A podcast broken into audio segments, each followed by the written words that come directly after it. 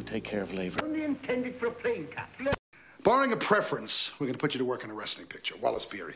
I say this because they tell me you know the poetry of the street, so that would rule out westerns, pirate pictures, screwball, Bible, Roman. Look, I'm not one of those guys that thinks poetic. It's got to be fruity. We're together on that, aren't we? Call toll free. E.N. McGee coming at you from the future. We've seen the episodes on their way down the time tubes, and it's oops, all bangers. But have no fear. We are going to be right here every week with a new pick and at least one fresh pair of eyeballs. Any message from tomorrow for the fine folks that make me watch? if you're watching along with us week by week, You heroes. tag us with your hottest takes and leave a comment with your answers to one of our world famous segments. Or just reach out and say hi. Of course, don't forget to rate, review, and subscribe. Oh, oh God! Not the, not the time rip already! I thought we had more time!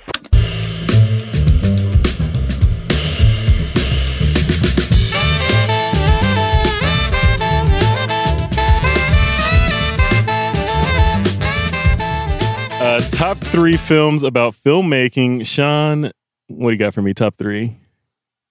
Top three. Uh, I uh, in order, of course, because Okay. that's how I roll. Okay. Uh, You counting down or Uh, you going number- up?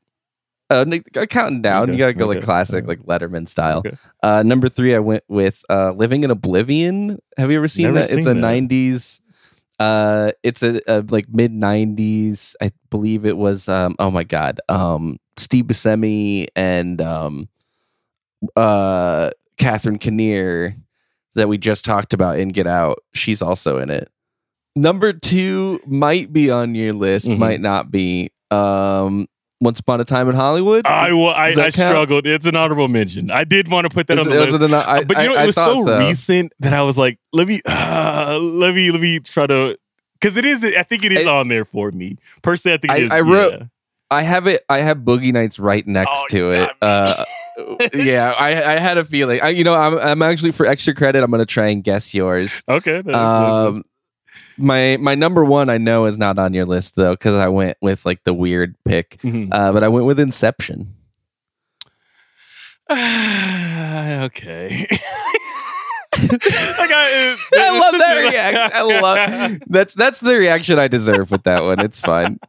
It's kind of old hat, a little like everyone, like the, the Yeah, comparison yeah. of Nolan that it's a movie about filmmaking. I, It's I, a I, good- hear you. I hear you. It's a good. I- I, I- mean, and it's it- eh, you know, I- I- like Hollywood is so up its own ass, Yeah. and that's you know, it's so I think doing it stealthily is about the the best way that you could do it, and that's so that's why I picked Inception as my number Okay. one. All right. Uh, I'm You so wanted to I'm gonna guess. say you wanted to guess. I'm gonna guess yours. We I so you know we already know Boogie Nights is on there. Boogie Nights is my number two. Oh, you did an order this Yeah, time. yeah, okay. So you do have Boogie Um, Nights is absolutely my number two. Paul Thomas Anderson classic.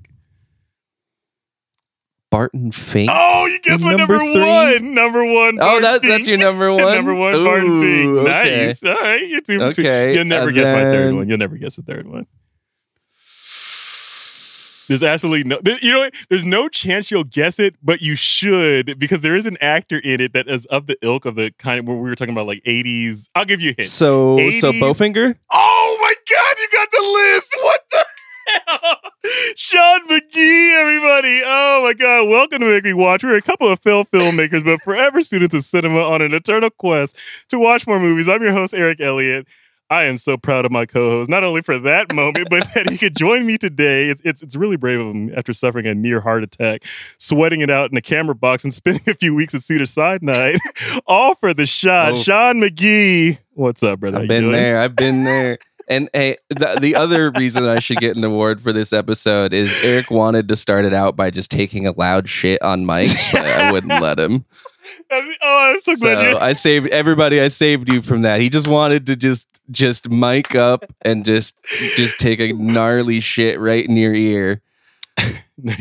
On today's episode, we have our breakdown of 2022's Babylon. We're going to get into some general uh, thoughts up top in our exit interview section. And we'll uh, switch it over to uh, spoilers as we dig into the film's plot, performance, and our favorite behind the scenes stories. We'll wrap up at the end of the episode with what Sean is going to make me watch next week. Without further ado, let's get into our breakdown of 2022's Babylon. I think what we have here in Hollywood is high art. It's Party time! Sparkle time! If you could go anywhere in the whole world, where would you go? I always want to be part of something bigger. Yes. Let's go! Something that lasts, that means something.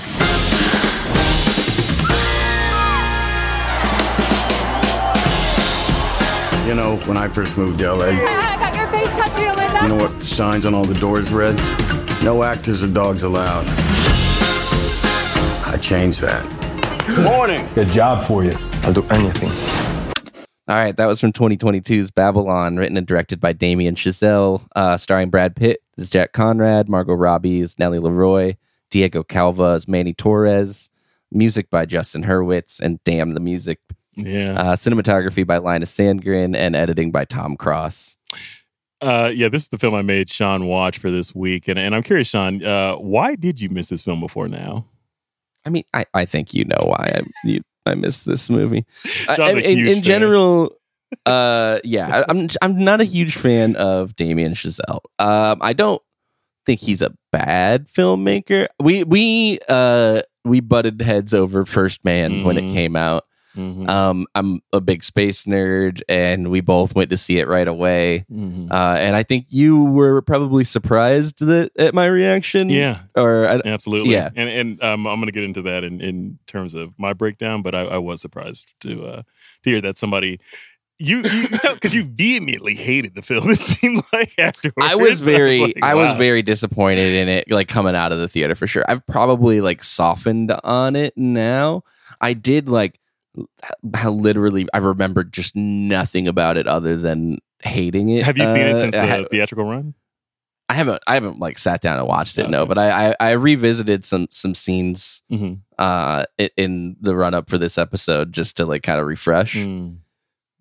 uh why I didn't like it so much and I I think part of it was just like the lack of personalities and the lack of likable characters which which I think is a flaw in most of uh Damien Chazelle's filmography and why why this movie kind of one of the many reasons that this movie uh probably missed me is that I just don't I don't find him to do a good job of presenting likable characters. I mean, musicals aren't really my bag in general anyway. So La La Land obviously Mhm. missed me, but it, through no fault of its own. I think that it, it was very well put together and the, the spectacle is great. You know, he, he does, he puts on a grand spectacle. Whiplash was incredible. I loved Whiplash. Uh, Oh, I thought you didn't. incredibly like, I intense. thought you were. Um, I, I I I seem to remember you not liking that film, but okay, cool. I thought, it, I mean, it, I I probably had some like contrarian take to be uh, argumentative with you at the time because we were arg- it, like, um, It's taking I- whatever I, opposite like- position that I took on the movie.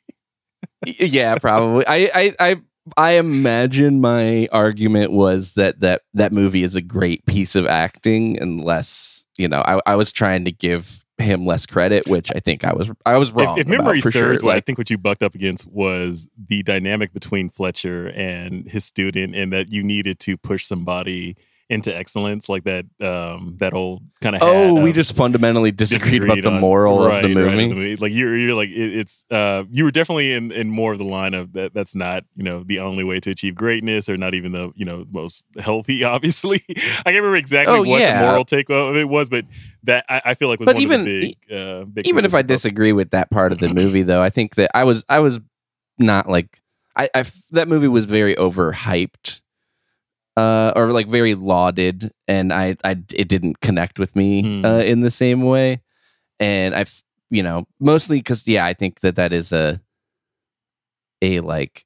uh, It, it, I mean, it, it, that brings me back to this movie. That like, I, I think First Man has this problem. This movie has that problem. Whiplash has this problem of like wanting to present itself as being very unique and like trying to do something new, but then falling back on really tired cliches.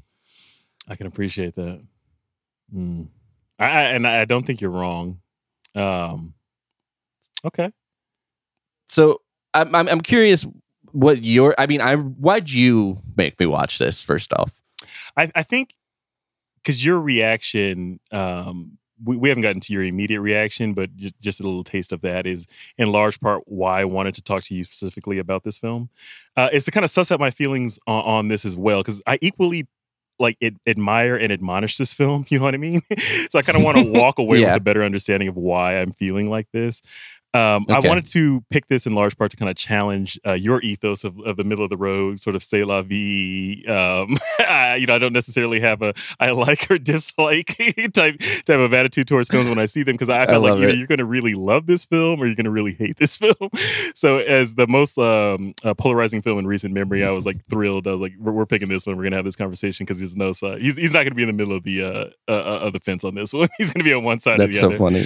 uh, there are filmmakers um, that I believe, like, despite their talent, their acumen, their bravado, uh, you just can't connect with them artistically. Um, I, I know this feeling. You know, I'm a big hip hop fan. There's a producer named Swizz Beatz uh, that was, you know, real still popular to this day, married to Alicia Keys. If, if you guys don't know him, um, little pop culture knowledge for you.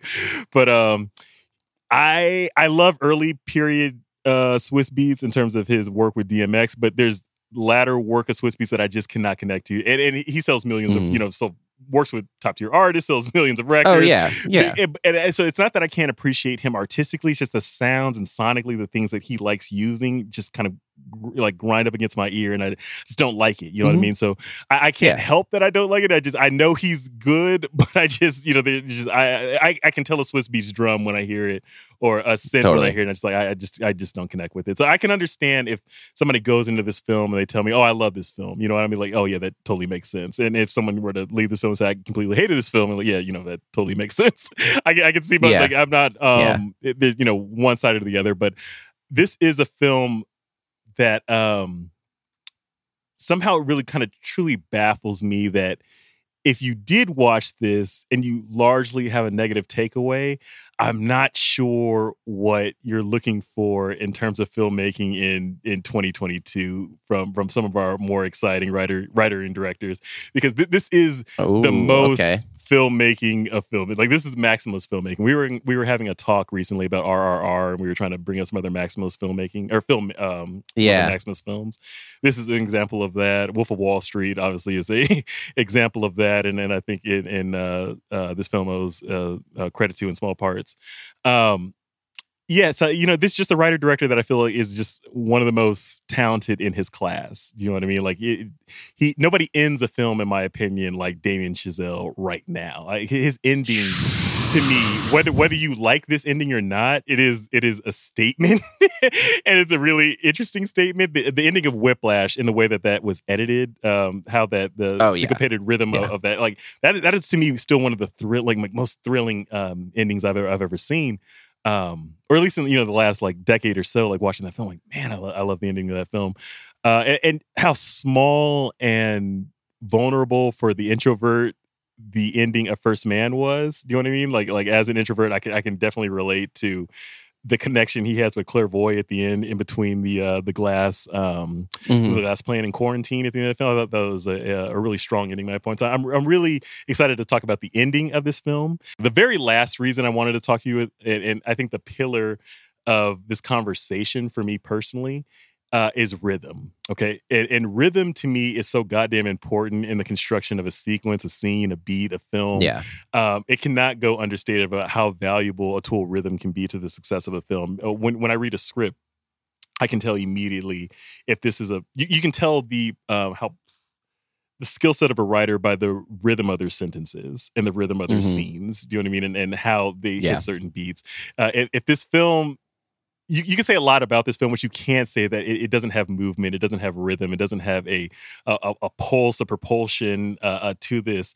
Um, and it, it, it's one that for you know an hour and 30 minutes is supremely my shit. You know what i mean? Like in terms of that rhythm and the movements that it makes uh, I, I think it's Unfortunately, that's a that, that would be a great uh, amount of content to hit you with for a normal length movie, but for this movie, that's a pretty bad batting average. no I, I i won't i won't say that the second half doesn't work for me obviously as well as the first there, there's a lot in that second half that i think does work for me but for uh, for 2022 in that theater for for that hour and a half, I'm like, I cannot believe he's doing what he's doing, and I cannot believe I'm this engrossed into what he's doing. Like I, I think it's just it. I, I hadn't felt a film move like that uh, to where it was a three hour runtime, but it felt like I don't know thirty minutes. Do you know what I mean? Like it, like nothing about that first hour and a half to me.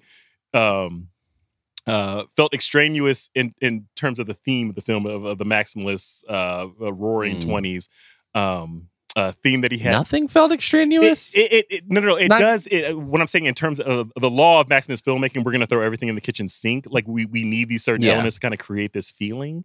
Uh, I, I could see why everything was necessary in that first hour and a half, or why it worked for me.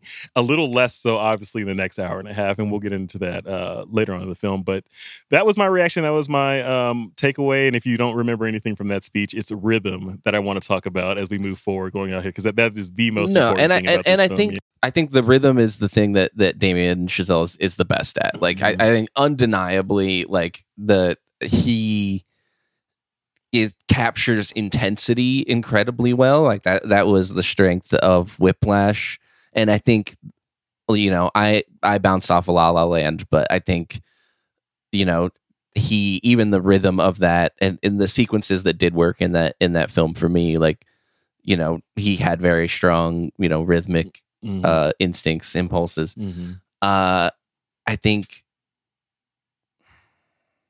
Well, let me ask This you. is This, the this is your first- first time you're watching Yeah. it. You know what I mean? So, yeah Mickey, this is my first time hearing it. What was your immediate reaction after watching this film?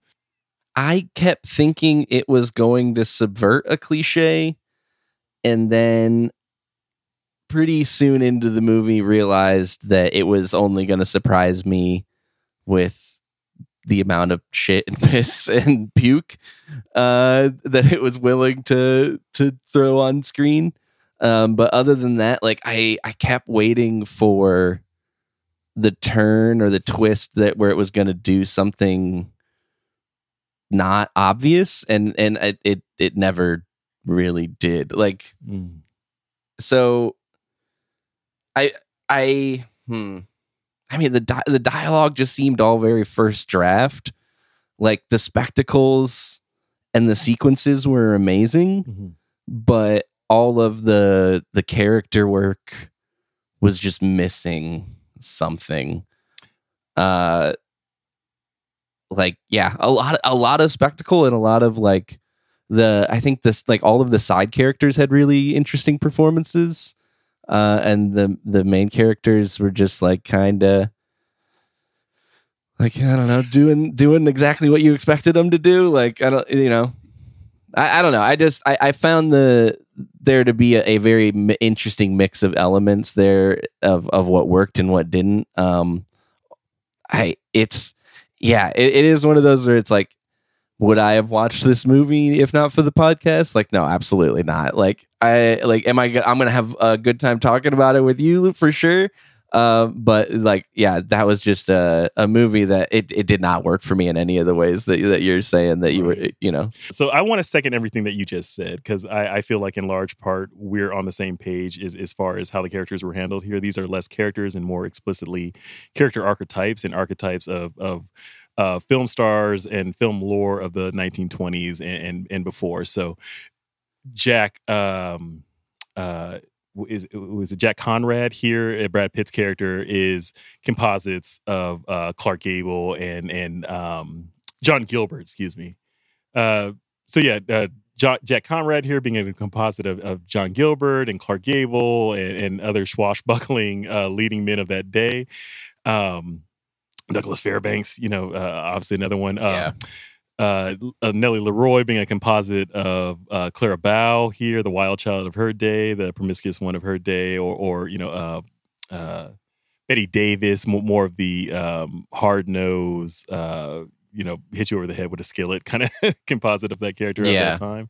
Uh, uh, uh, Jean Smart's character being, you know, the the photoplay. Um, uh, uh, A.O. Scott, you know, uh, reporter of her day. Do you know what I mean? So these were these were Mm. less, um, and, and the character work here is more impressionistic than it is, uh, f- w- w- more impressionistic than it has depth. Do you know what I mean? Because th- these aren't. Yeah. I, I, start to lose a lot of interest it- interest with uh you know Nelly and uh, uh Diego's love story. You know what I mean? Like none of that works for me. Yeah. uh, uh, personally in the, in the second half of the film, um, I, I I'm more interested in the little vignettes that he creates with these archetypes because I think Jean Smart and Brad Pitt's scene towards the latter half of this film is one of the the the um, I, that completely works for me dramatically, and I think it's it's probably the most successful dramatic scene of the film. Uh, but it oh only yeah, works. it's the, one of the only monologues that I think works. Like, there's so many Right. monologues in this movie that are just like, But- bro, but- get off your soapbox. But, but it only but works. that that one I that one works. right. It- and it only works because it's an, he's she's speaking to an archetype because uh, film preservation wasn't a big thing in the 20s at that time. You know what I mean, or how people were Yeah. going to respond to these films, you know, years on out. But having the um, the the knowledge we have now, we can speak to the past in a really interesting way. And so it's a it's an Mhm. it's it's a it's a nod to the future, but it, and, and he's working with archetypes, so it's a scene that works. Um, but Uh, uh, so that's that's an interesting point though because I think that that, that actually gets to the heart of of one of my problems with this movie because like you're saying like it's these are using these archetypes as paintbrushes but you have to like then paint a picture with them. Like you know I think especially I, I I think the main three characters like particularly like Jack Nelly and Manny like they it- they never he he never does anything interesting with those archetypes. They never do anything surprising, and they never really get to interact meaningfully with each other or with the environment. Like they, you know, they they feel the most disappointing in this movie to me. Like all, of the the the the side little brushes that he Mhm. that he gets with like the uh oh I can't remember I don't remember the I don't have the actress's name in front of me um but the the woman d- shouting director uh with in that sequence uh, Olivia Hamilton, who plays Ruth, uh, the director, and she was also in First Man as uh, Pat, as uh, Jason Clarke's wife in that one, who was the uh, Mm. widowed wife in that film. So she's all, she's a, a Damien um, uh, player. It feels like, and and, and Co- yeah, okay. But I mean, I mean, he's. I think he does a really good job of using those players as paintbrushes Right. in this movie. And and you pointed out, you know, that something interesting that he does with that archetype of the film critic. That's a little bit more, you know, interesting and unique, and and you know, something that I didn't actually honestly like give give him enough credit even uh, until you you brought it up, and then. But I think that it's part of why that character maybe even like subconsciously works for me a little bit Mhm. better than you know, like I said, the main trio, where I don't really feel like he ever reaches that that point where he does something interesting. I'm gonna. Uh, I'll just say this in response to that, and we can we can move on uh, unless there's something you want to respond to what I'm just saying. But I, I'll push back a little bit because I I, think I do think there's an interplay. So if we were going to take the conversation that Jean Smart, uh, we- well, again, this is our general section. We're not going to get into spoilers, but essentially, there's a conversation that's had in the second half of the film that explains sort of the cyclical nature of the industry and how this isn't going to be the first time this happens. This isn't going to be the last time, and we're all kind of cogs in a machine that even if the uh, machine breaks down, the idea of the machine is so strong that it'll it'll keep um, it'll keep going. It'll keep you know um, it'll keep moving in people's in minds. So that is a theme of these are archetypes that are not necessarily moving to surprising conclusions, but are actually moving to ine- inevitable, you know, corrosion that we we can see a thousand miles away because it's going to happen again and again. We're going to have a thousand Nelly LaRoy's, and, and we have a thousand Nelly LaRoy's. Uh, there was a video Yeah. just recently of Britney Spears doing something crazy on on uh, on his that they had to respond to. So Hey, don't come at don't come at Britney. You're gonna get a whole fuck. I'm not. I'm not uh, I- I don't- yeah, I don't- I don't responsible. these are these are Eric's opinions, not mine. I don't mean to go. These do not represent the I, I mean a star that is it is unfairly chewed no. up by the machine. Do you know what I mean? That you, that you can see that has Ab- has a lot of abuse, has a lot of trauma, has a lot of whatnot. But they're kind of you know Judy Garland. That was another one. Uh, a Star is Born. That, that her you know her um, yeah, it's going out. It's the Jack London like uh, going out like a meteor, right. Like uh, you, you know, flaming and bright Right. and instantaneous, Absolutely. rather than like a quiet, sleepy Right. planet. There- There's a Like, yeah. thousand Mannies who just want to do anything to get in the industry and slowly kind of sells his soul until he becomes this corporate shill. You know, the type of, there's going to be a, uh, uh, the, the Yeah. Sidney story is all too Too- real of we want you to kind of sacrifice your humility and, and your, um, your dignity Mhm. to you know to uh, so this film can sell. You know what I mean? In this one territory Yeah. that we need. Uh, they were going to always um, you know uh, find ways to kind of kick out uh, the Anna May Wongs who were. Um, uh, uh, uh, uh, queer uh, idols of their day, uh, they're going to find ways to kind of malign uh, uh, those types of people as the industry became more margin. while still while still relying on them for the creativity. Like I, I love the little detail that her character is is pushed to the side, but she's also the one that is uh, like films, writing the the title Right. cards on, and so it's like it's somebody who's like exists in the margins of Right. the industry who's like not being given the Right. spotlight even though they're like excelling in the spotlight in their private life like it's it's a, a, a beautiful so it, it's it's less of I wanted to be, and and, and that and that's not a fair assessment. It, it, it's I'm more forgiving of it because I see what he's saying in terms of these are arch- these are cyclical arch- archetypes that have been happening from time immemorial and will continue for time immemorial. So I can appreciate the rise and fall that we're familiar with with these characters. It, that doesn't necessarily bother me, but when you do spend as much screen time as you do at the end with um, establishing. Uh, uh, Nellie needing Manny's help and and you know this this sort of love romance that was kind of thinly plotted from you know the beginning of the film. It, none of that works. I, I'm not as interested. I'm more interested in sort of the major beats that we know of the rise and fall of some of these characters. So um, yeah, that's that's Yeah. my, my, my uh, re- did you have a do you have any reaction to that? Do you want to? What are your thoughts? Yeah. No. Okay. Is there a moment That's- in your life that you can fair. relate to this film? Uh, obviously, both of us Oh, coming yeah. from the uh, coming the industry. I- what, yeah, what I'm just trying to decide like what set story to tell here. It, it, I, so that scene in particular, also uh, the this the, the like nailing the shot out in all of the Mhm. chaos. Like I, I we'll talk about Yeah. it later too.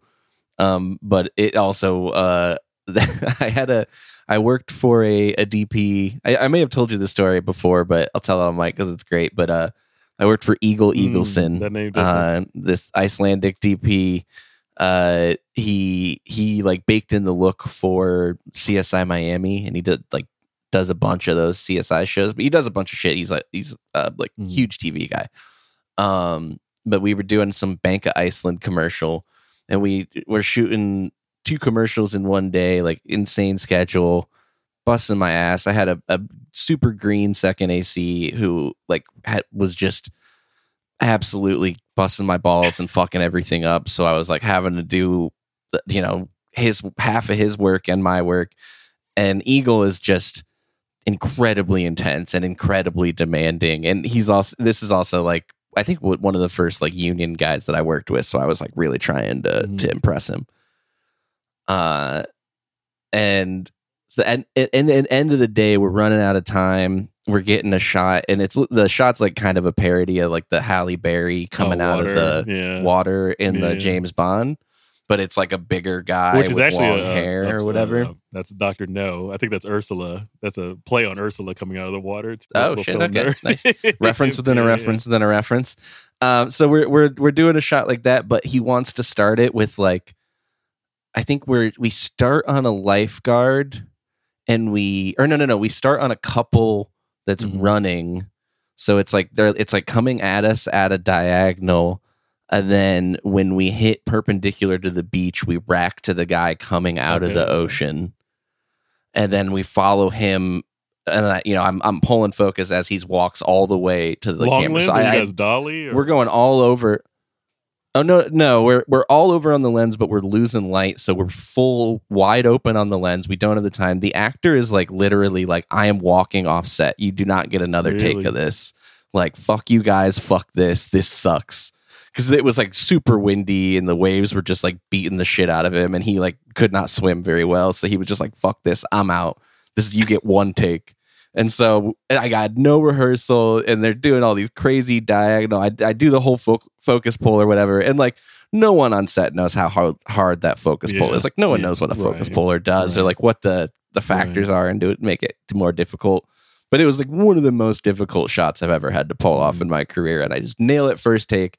I just look at Eagle, and he gives me the like quiet, like Robert Redford nod, like and Good job, kid. and I I was it was just Yeah, like I have that that like that fucking like nod and like silent approval just baked into my memory. Like that that'll be like on my Right. deathbed. I'll ha- I'll have that little nod. Just like yeah, just just nailed it. Just my yeah, just just like vibrating Yeah, with exactly. energy. Sean, uh, Sean's absolutely right. Pulling focus is difficult. Not a lot of people can appreciate, you know, how difficult that art is because you have a minute area of, uh, you know, between, uh, you know, one inch and another to uh, keep everything in focus. So that's awesome, dude. All right, yeah, let's go to a break, brother, before we get into our focus group. And what's got you so upset, man? Well, coming face to face with the failures that is your career ain't worth crying about, then I don't know what the fuck is. Right, that guy in there turned you down? Once they help me get into Italian movies.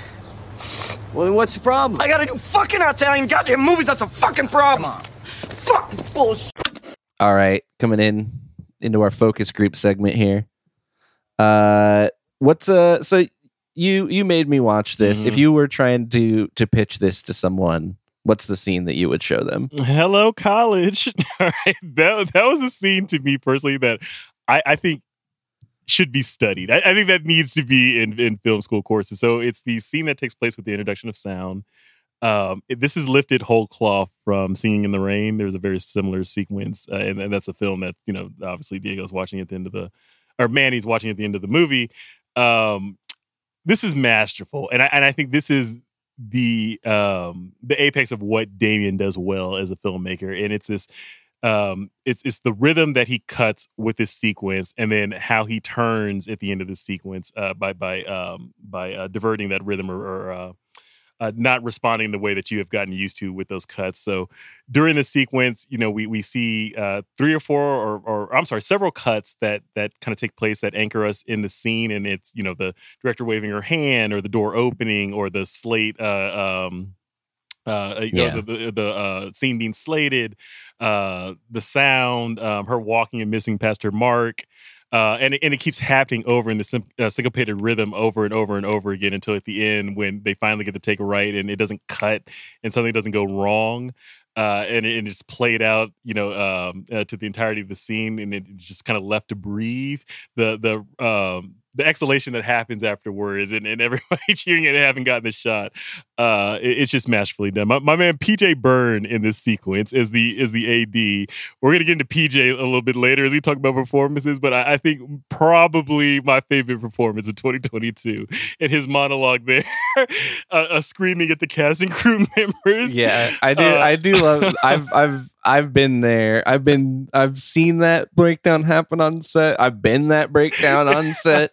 Shut Uh, the fuck up! Shut up! I mean, it's, Here we go! I'm gonna have a fucking heart attack in here! Get back in your fucking box! I can't even believe this. Shut up! Are you fucking shut the fuck up! Not how we make Shut movies. the fuck up! Shut up! Shut up! Shut the fuck up! Shut the fuck up! Now, if anyone stops this scene again, I will shit on you! I will shit in your mouth, I promise you! Is that clear, Lloyd? Is that good for fucking sound? Now we are going again! Camera and motherfucking sound! uh, did you have a scene that you saw uh, having having seen this that, that you saw somebody to get somebody hooked? Is, You know- there any scene that you uh, that you walked away with with, with liking? It's fu- it's funny that you you brought up that scene, and especially that like you know it's kind of a, a rehash of the singing in the rain bit. But so bad, so much better. Like, get the hell out, of it. dude. It- dude, it is come on. it- okay, but it, I think it's it's unfortunate that he does because he does an amazing job with this sequence Uh-huh. here. I think there's a better sequence doing the same thing in this movie with the the butterfly bit.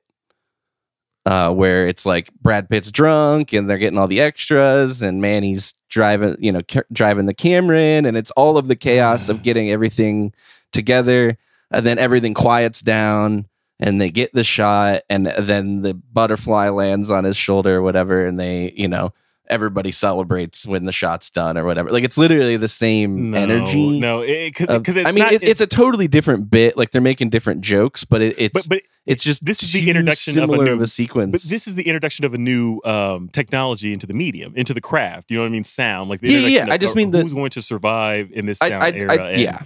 people like um, pe- people like uh, uh, Nellie LaRoy don't survive this period because they don't. You know, we get to hear their voices now, or they're they're not as polished as as a, an actor would, would come to be, or you know, Jack Con- like they just don't translate. sure. So I, I think there's a different meaning.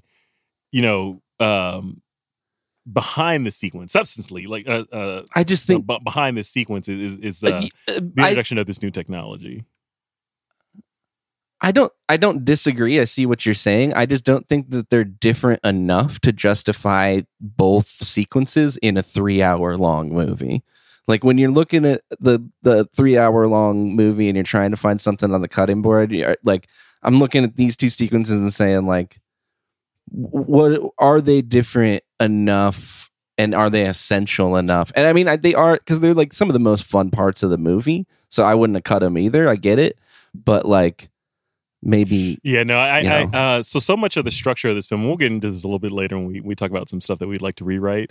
Uh, is um, in my opinion, the the best parts of this movie are either production, wrap party, production, production, wrap party, production, production, wrap party, production. Do you know what I mean? And had he kept Yeah. that structure uh, of, of of a massive party straight into what we uh what, what they're accustomed to and what they know and what they excel at as silent era film stars that that production being um uh the yeah I agree. I the totally next agree. one the introduction of sound and and how this sort of really um uh melee or um uh really uh, casts aside you know uh certain talents that aren't going to be able to make it in the sound era I, I think to me that was the the structural difference between that and, and the last uh production sequence um the third one with Sidney and the and the um and and and the um uh, blackface makeup uh kind Yeah. of selling that to me has a little less of um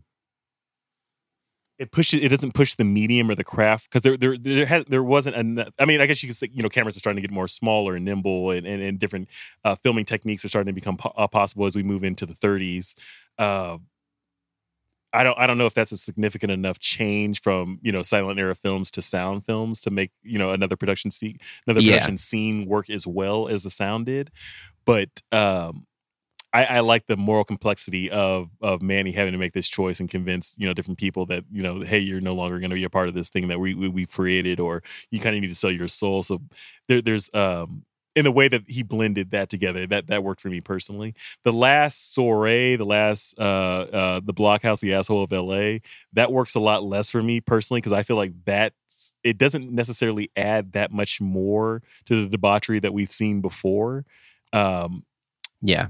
I, I, if, if we were going to cut anything, that that's kind of where I would start immediately. Is is that whole uh, that whole sequence? Um, it, Would you just cut the Tobey Maguire entirely? it, it's just um, it's just Boogie Nights. Like you you just redid the Alfred Molina. That's what this whole movie is, though. I, I mean, he this whole movie is him just redoing other movies that he likes.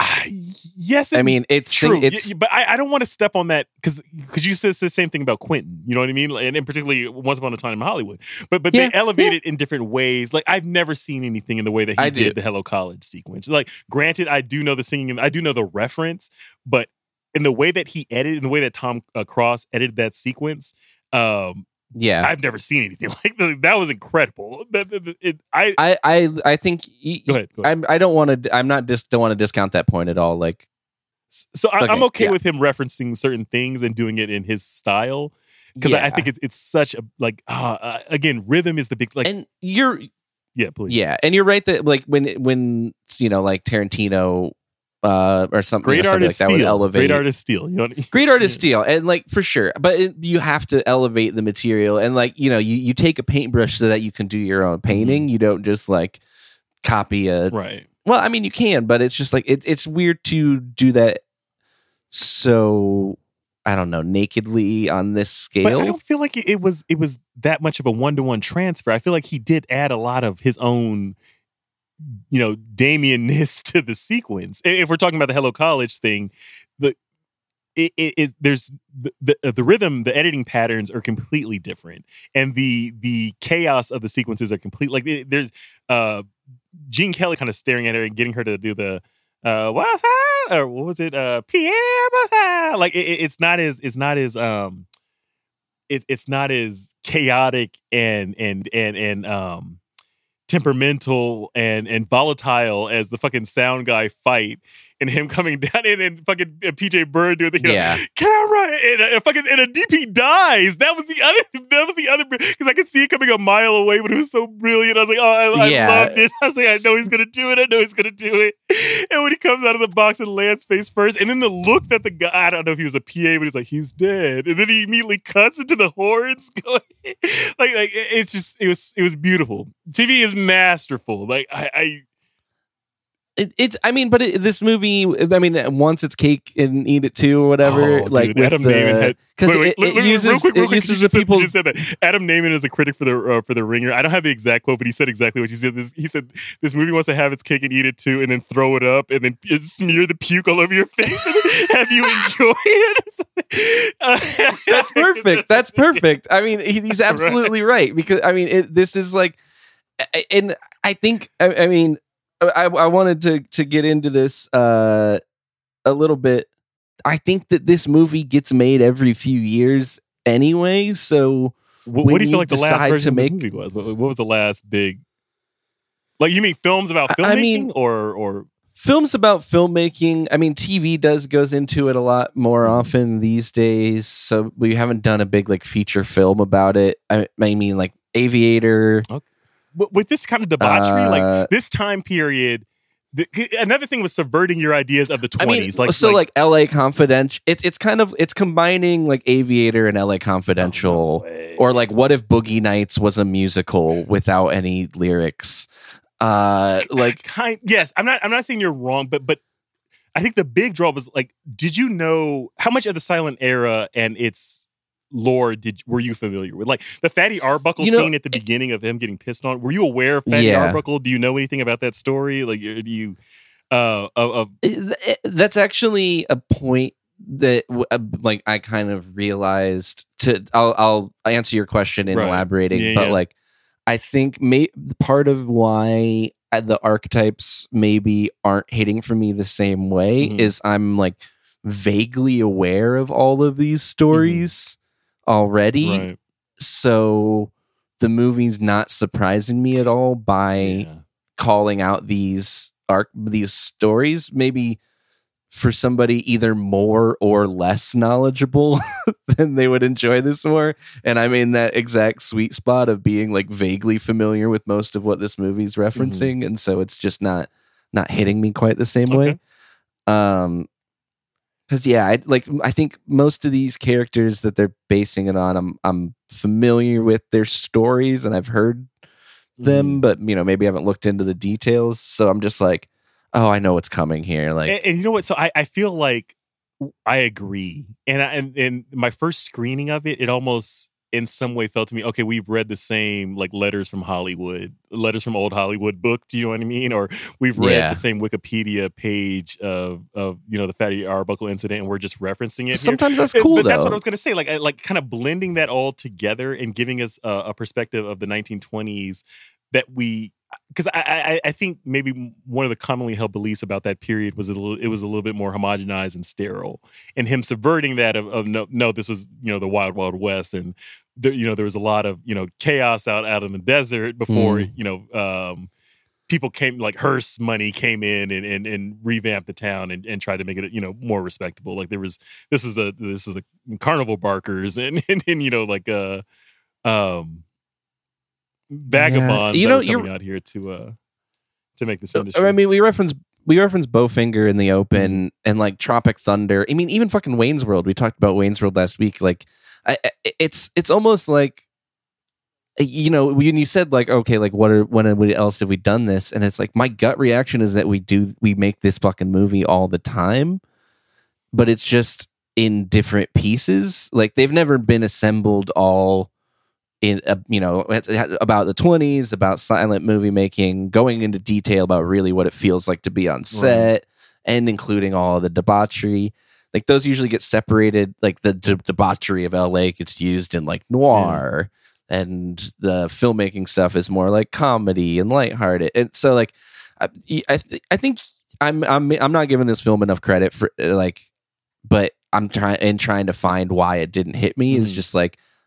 I've seen all of these pieces before and they went through a lot of elaborate effort to put all of these pieces together and it, it, just yeah it, it, it didn't like come together in a picture that particularly inspired me That makes sense. Um, I again, I, I'm going to second your reaction to that in the second half.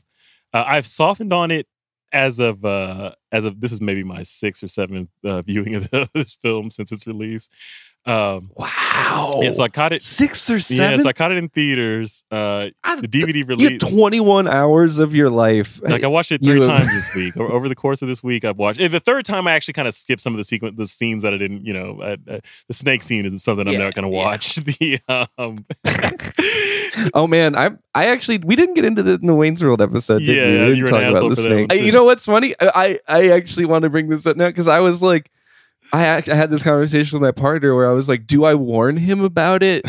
Because it's so brief. It wasn't And I though. know That's he's the thing. gonna It wasn't because it. It, was. It was in a large part of not only her getting on stage or her her performance on stage, but then off stage again, and then somebody has to like take it from her. It was horrible.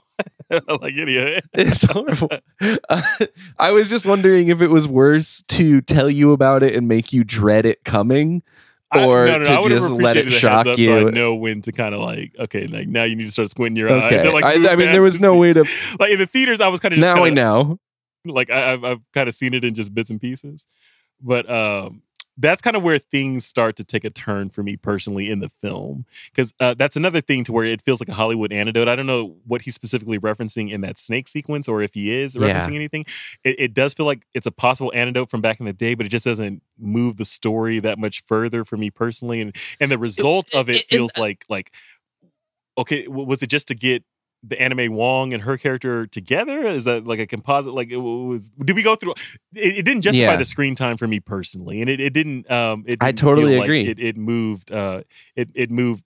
You know, uh, her her character all, all that all that well. Um, It- I'm sorry. It, it it's one no you're good Mm-hmm. One i think it's one of many times that this movie i think wasted an opportunity where you there's so many scenes in this movie where like you had margot robbie and brad pitt Mhm.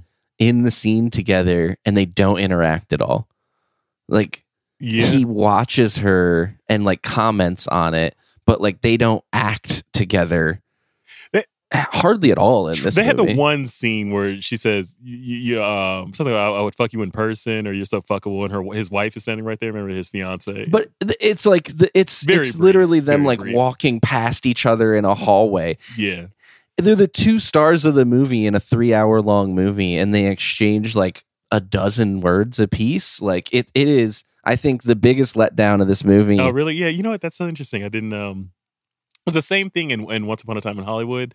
I don't even know if they share a line in that film together. Uh,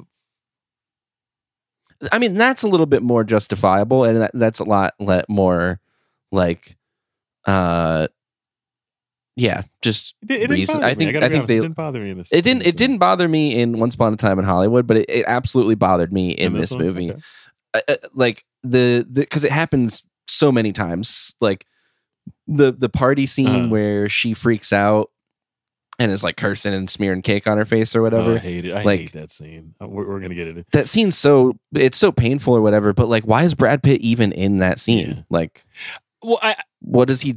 What is he doing Well, there? and why why why have him on set and waste him like that? Like, why? see. Here's where I, I want to do a little bit of a pushback because it, it- at least on why he's because because this scene is the the next party, right? Or it's the third party of of, of this uh, of this uh, of the structure. Yeah, So, yeah. but it's the very prim and proper and, and old money type of party.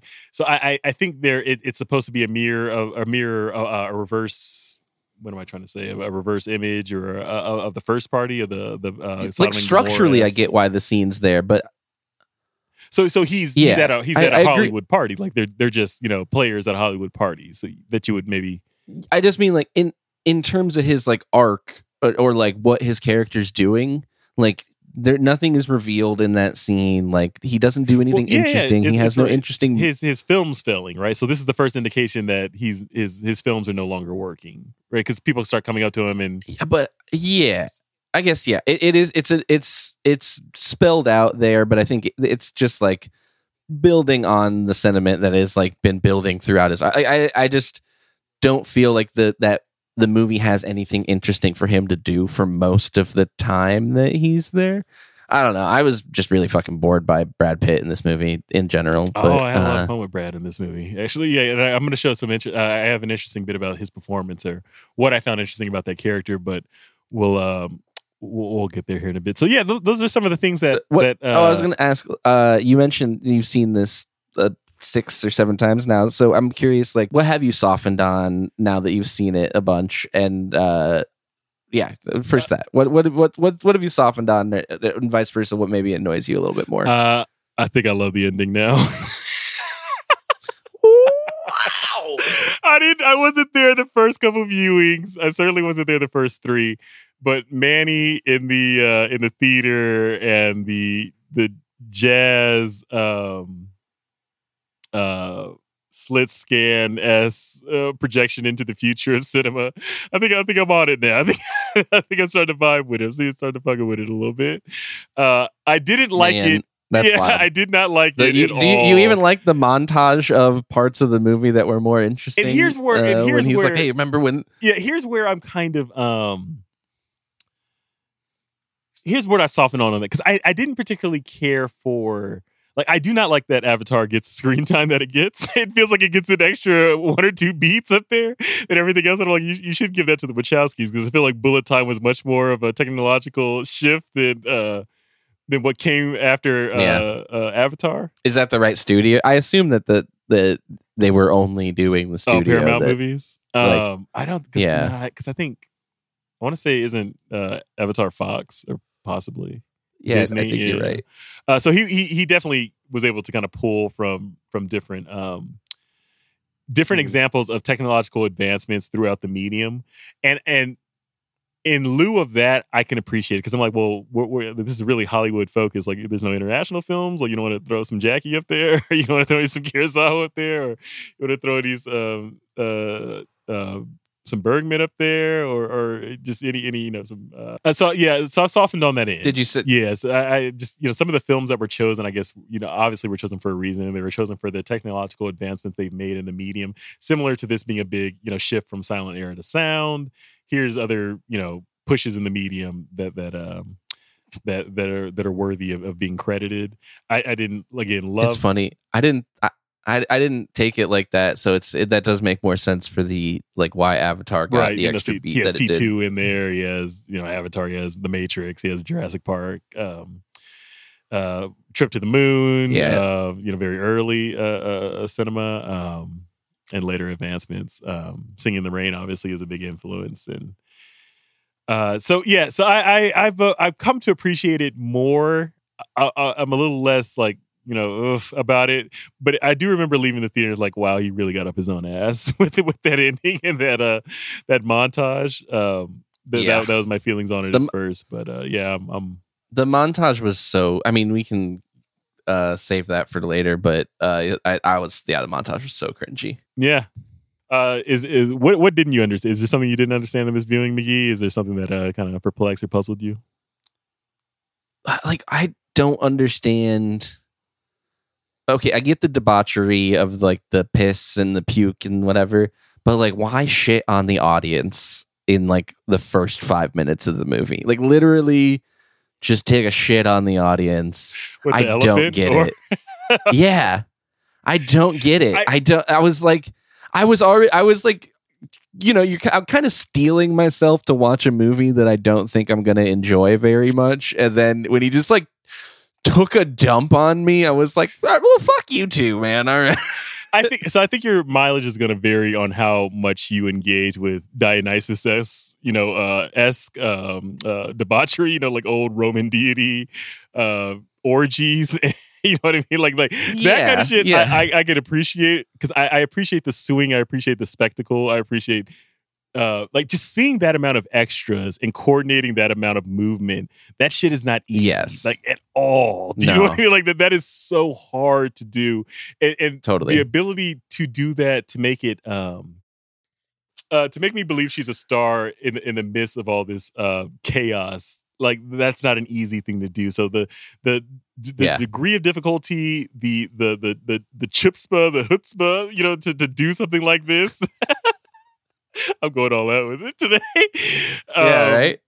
like that's what I what what, I, what I more appreciate. Where I'm just like where I'm watching it, I'm just like fuck, dude, this dude did it. And not only that, but it's it's to a rhythm to have a, massive elephant crash into the middle of this party and at, at the height of this event. I'm just I am I am I'm intoxicated by that sequence personally. Like I, I really the the he couldn't the more gonzo it would have got, I'd have been all right with you. know what I mean? Just, just how crazy Yeah. and off the wall, like like just ratcheting up a, a notch after notch. Because a lot of a lot of it, I, I feel like the the the, uh, uh, the point of the film is that it, it is this is, is the the the rise and fall of, of uh, not only careers and archetypes, but but of Hollywood and the corrosion of Hollywood and and um uh, this bubbling sort of gurgling debauchery that happens, and then that that after that aftermath of the end of the party of, of somebody dying and them having to you know sneak people out of the back room and um, people getting jobs or, or opportunities during during this time and and, and being Yeah. kind of pushed out. It, it just it represents a lot. I feel like of the beats that will hit throughout the film and. Uh, yeah, so I again, like I, I, I can appreciate if your reaction to that was like, "Why are you making me watch this?" I, I was just more of like, "Yes." like, it's supremely my shit. yes. It, it was your shit, and they were they were signaling that to you by taking a dump right on the lens.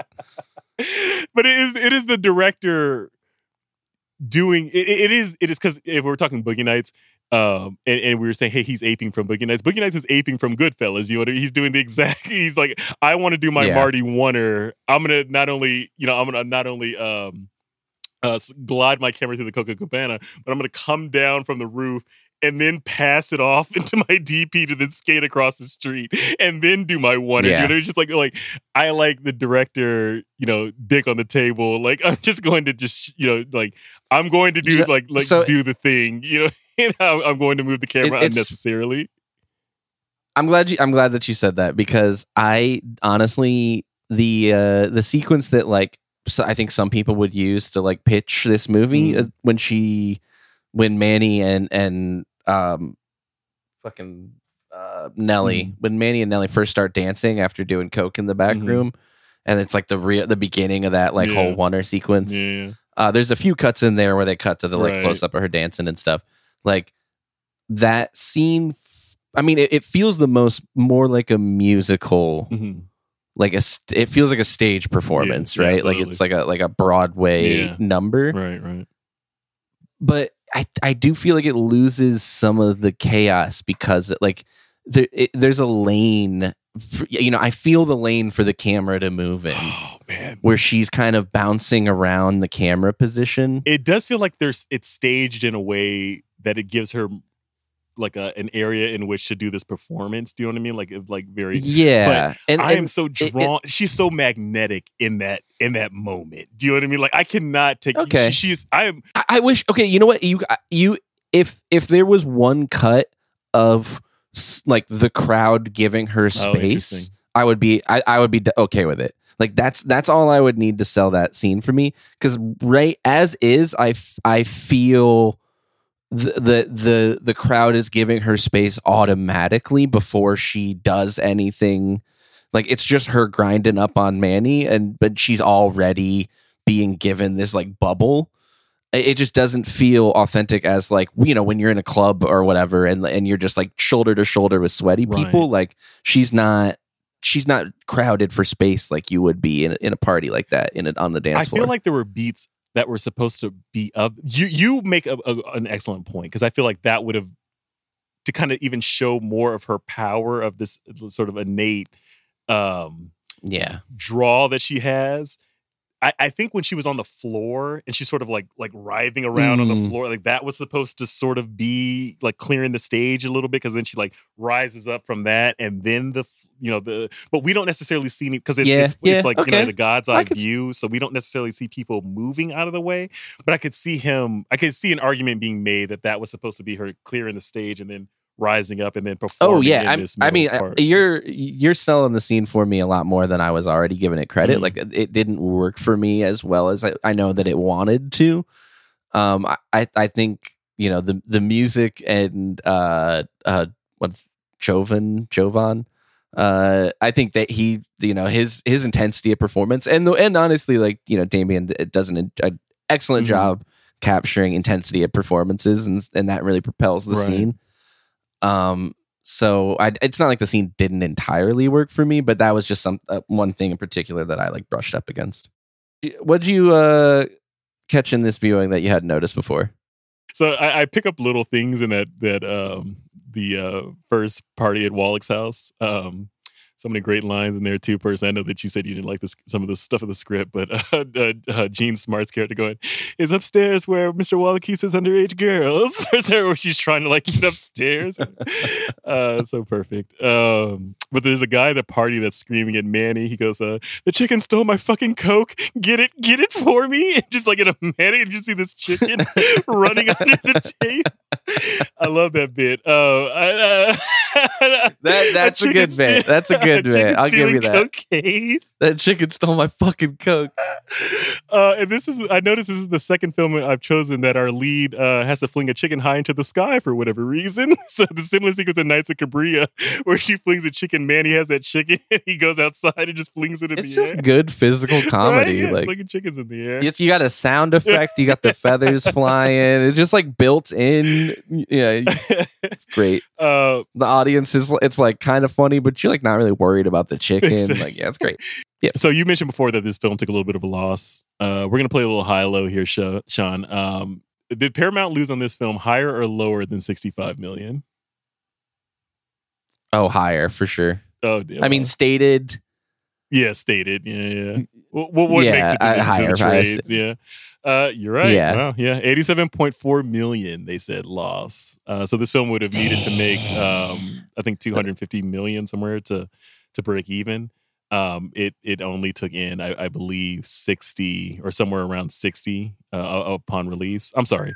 It, it grossed That's rough. 15 in the United States, 15.4 in the United States and Canada, and 48 million other territories for a total of 63.4 million, um, with a budget of around 160 million. So, you know, it would have needed to have grossed 25, wonder, 250 million worldwide, and, and, and an estimated loss of 87.4. So, not not great, not what you want, but you know, I, I mean, uh, it, it is kind of like who who who'd you make this movie for? You know, me. Like- the, the, the, uh, uh, I, I feel like there's a lot of um, I, I I'm. Oh, sorry. Go ahead. you um, for some reason or another, it, it feels like you feel like you've seen this. I don't feel like I've seen this film before. You, you've made mention of we make this film every every couple years. I I, I know film on filmmaking. I've seen films on filmmaking. I've I've never seen it done quite like this. Uh, w- well, I, well, like I brought up before, the movement, the rhythm, the debauchery, uh, some of the outsized performance and, and spectacle. I just hadn't seen it done in this way. So, so I, I I feel like Okay. that was justification enough for me to uh to, to be on board and hop on board and, and make this film. Um, I'm curious, Sean. A, a, a priest, a Buddhist, a rabbi are talking about this film. How do they judge our main character? How are you judging the morality of this film? Uh, what are your thoughts? I mean, I I am bored by the morality of this film because I think that a like clac- classic conservative uh round table of religious figures would say like oh yes yeah they got what's coming to them like it's you know good good classic moral tale of like the fall of Sodom and Gomorrah Right. and, and you know Babylon like you know it, but it is just like you know like sin gets punished Mhm. uh and i i think that they're like nope has a much more interesting thing to say about how hollywood chews up bodies Mm. like no, Nope is talking about the, what the industry does to people in a much more interesting way to me, and I think I mean maybe not because I don't think Nope did very much financial like what wasn't Yeah, well, exactly yeah, a financial yeah. success either the runaway success but but I so the, I mean, but that gets at what I what, and the kind of the point I made about Inception at the open of like, I think this is a more interesting topic for filmmakers than it is for general audiences. So when you make a movie about movies, you got to have a point other than like, aren't movies fucking rad? Because the audience is never going to care as much as you do Mhm. and I think like you are the target audience for this Right, movie, right, right? yeah. Because like you are probably like my friend that cares the most about movies, which is why I love talking about movies Right, with you. Uh, but so like I, I get it, like for sure. Like I don't I don't think that you are wrong in loving this Mhm. movie. Um, but yeah, it. I think that's maybe why and one of the reasons why it falls short for me too. Hi, Sean here. This is an ad break, or rather, it would be if we had advertisers. Personally, I worked in advertising for almost a decade, and I'm in no rush to sell dick pills or subscription boxes. But if you want to support our fledgling podcast, there are better ways to support us at the moment. Follow us on your podcast service of choice, leave us a nice review, find us on social media at Make Me Watch Podcast. You know how this goes. At this point, though, in my opinion, the most important thing that you could do to help us out is to send an episode to a friend that you think might like it. Maybe send it to someone that you want an excuse to talk to more. Help us turn this into a little community. Give us feedback, you know. And if you really want to send us money, we do have a Patreon. All right, let's get back to the episode. All right, we're going under the lights to the multiversal casting couch. Is there a performance that you think like is essential to this movie in every universe, or is is there somebody else you'd like to see in this movie? Uh, I I was under so we've had a conversation before about people who feel too contemporary um, for the time period. Mhm. Uh, so I, I want to say Margot Robbie is a case of that for me too. Like where I feel like her face feels too contemporary for the time period. If you see you know images of Clara Bow, she does definitely doesn't look as stunning as as a as a Margot Robbie Yeah. would, um, or maybe stars of that area have uh, stars of that era have. Um, but her her magnetism is, is so intoxicating. Like she gets a pass from me. she she Yeah. absolutely works in this film. Uh, acting as somebody with star quality is not an easy thing to do, as, as we mentioned before. And and I feel like in the midst of this hedonistic, um, really hyperkinetic party, to make her feel like the thing that you want to look at and stare at in that moment, um, Yeah. is is uh, as a um, a nod to her performance and, and her performance style. I've only seen it done one other time really well, or I'm sorry, in recent memory, uh, really well. So uh, have you have you seen the talented Mr. Ripley? Are you familiar with that film? Okay, Oh, so yeah, Jude, yeah. the way Jude Law is handled in that film is is a is a source of of um, attraction for Mm. everyone around him, where he really does feel like somebody you know that that you would want to be around or hang out with. Um, Oh, like yeah. his his performance in that is an, is another one to where it's like trying to pretend. I don't- I'm sorry. Go ahead. Oh no, you're. I was just thinking, like, I don't think I I watched that movie so long Mhm. ago, and I definitely haven't watched that movie since I've been out. Right, so, right. I, like, as as a bi man now, Right. it would be much more. I that would be an interesting movie to go back and, Oh, and yeah, revisit. Because I do, I remember loving that movie, and Jude Law is so fucking magnetic in that in that role. Right. it's- it is just like. It, it is just so hauntingly attractive uh, in a in a way that is is hard to pull off. Yeah, That's yeah. not an easy thing. to So I, I wanted to uh, highlight um, her performance in that. Can I say one more thing too about? Um, Oh, I, w- I wanted yeah, to please, piggyback please. off of that yeah, real please. quick though, because I, I think that somebody that pulls that off in this very same movie is Li Jun Li yes, as Lady yes. Fay. The the scene in the second party when when like she meets uh, uh Margot Robbie's character Mhm, face to mhm. face, it's like so wild that they that she has to pull off being the spotlight of attention facing Margot Right. Robbie and like for her to even be able to do Mhm. that to stand toe to toe there uh it just speaks to her performance and yeah I, she's amazing in this role for Oh. sure that, i think that's one of the roles for sure that like not only does she look almost identical to the source uh, material of the yeah but she's also just incredibly stunning and incredibly charismatic. Just an absolutely killer performance. I also like uh, Lady Yeah. Fay's bit too. Kind of reminded me of Wayne's World, where uh, Wayne immediately starts speaking Cantonese to uh, Tia Carrere's character. But in this one, when Jack Yeah. starts speaking uh, sp- starts speaking Cantonese to her, and she gets up off the couch, she's like, "Doesn't speak Cantonese to me," and walks away. like the way she does that is amazing, amazing take. Uh, speaking of Jack, um, here's something I kind of noticed about the performance, and I and I wanted to kind of call out uh, that I found interesting. Again, you you mentioned he was a composite, maybe didn't work as well for you, or you're a little bored by Pitt. Um, I was absolutely enthralled by, by everything he was doing. Um, but the, small thing that I noticed about this performance is, um, or um, this character in his psychology is he's he's obsessed with candor and honesty in a way that I found interesting. So at the party, at the very first Babylon party, he makes mention to Lady Fay about the waitress that, you know, was completely honest to him. She's like, that, that girl over there, you know, she was completely honest with me. And he found that to be a really interesting uh, note of her character before they start fucking when the elephant walks in. Um, he, so he was just talking about that, uh, talking about that, um, Yeah, yeah. that waitress. That scene confounded me, so it's I'm so um, uh, the honesty is what kind of um, I think made the uh, turn in his head. He brings up um, there's a uh, another bit where Irving uh, Thorough, Thoroughberg, I'm gonna mispronounce his last name, but he was a, obviously a famous um, uh, uh, MGM. Um, he was the wonderkin of his day, uh, studio exec of his day.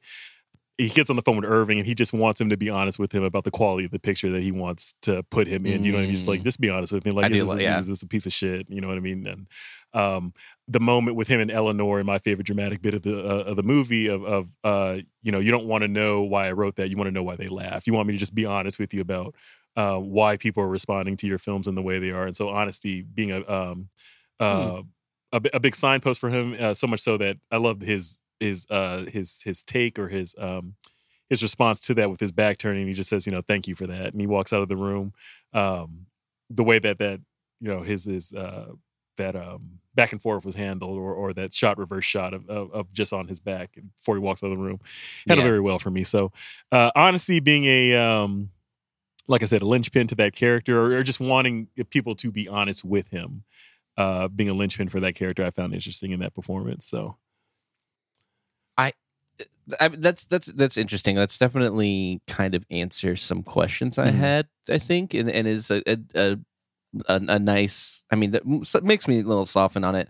Uh, yeah, I I feel like this role would have been a a great opportunity for like a comeback role Mm, of okay. somebody who had maybe gone been a little bit more pushed to Yeah, the like, wayside. Is somebody you can think of? Is there? Um, I mean, I have I have a list Yeah. here of, of uh, but I, I'm curious to to hear. I, I'll give you some of my my uh options, but I, I'm curious to hear if you have any. no, no. This is the first time I'm kind Um, of thinking about it.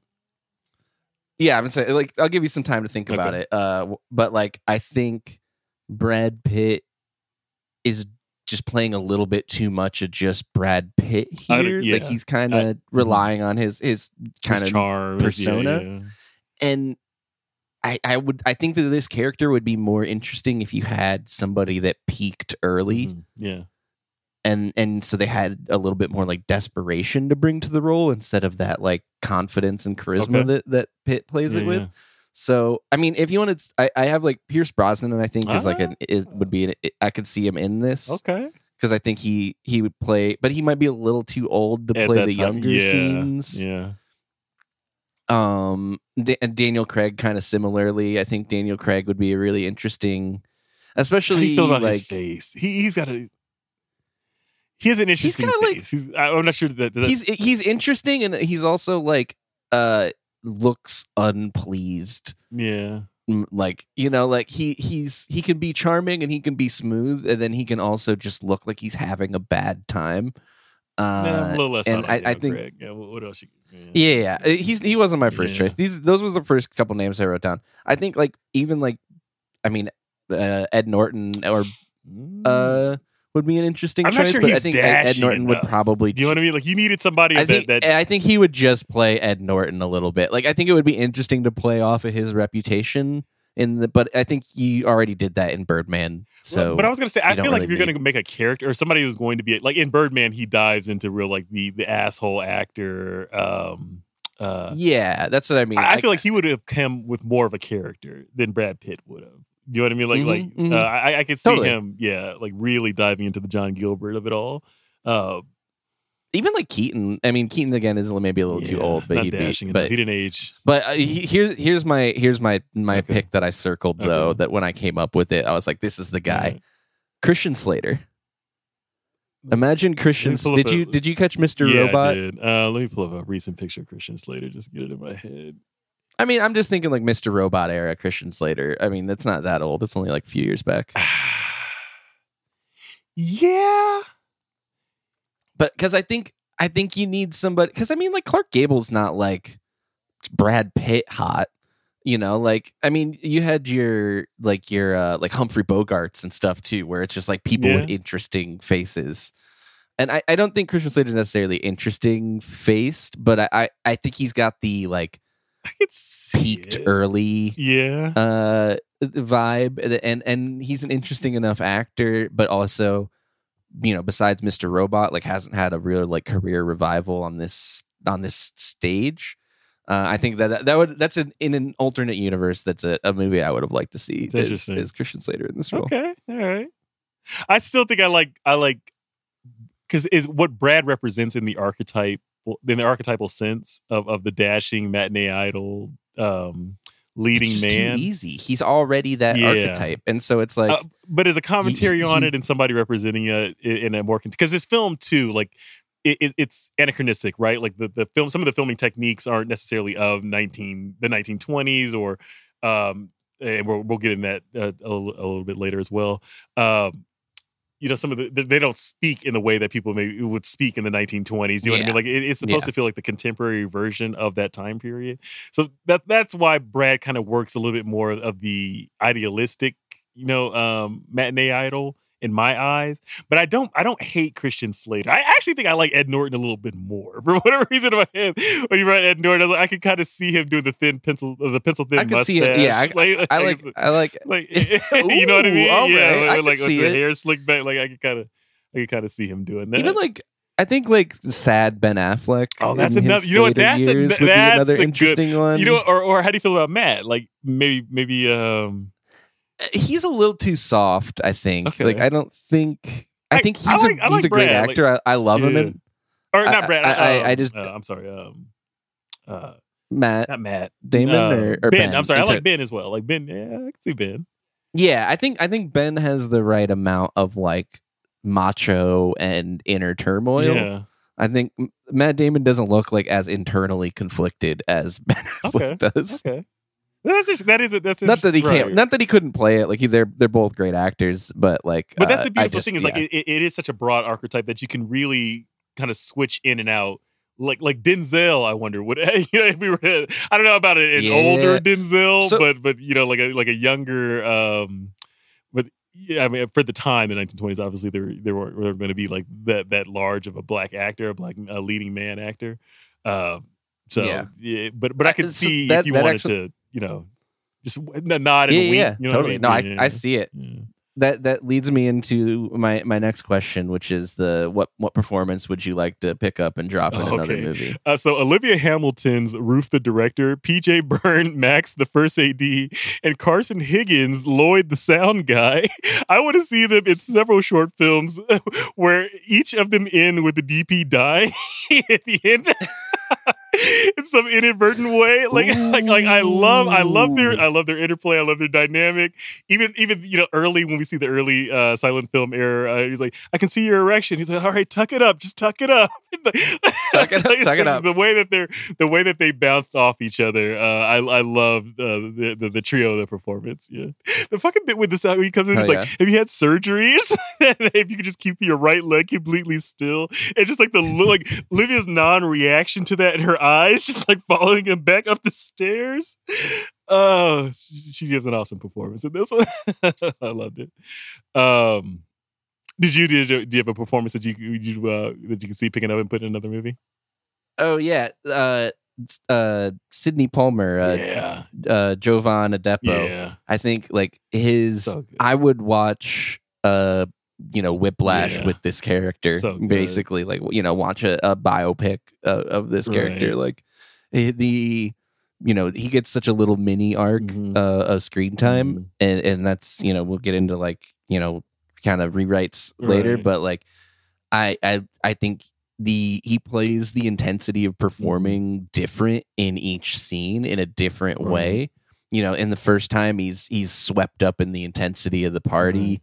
And then you see him, you know, getting out. You know, he's expressing his anger at the, uh, you know, situation that he's Mhm. in. And then at the end, you you see him like kind of like relaxing just to like his like kind of creative groove Right.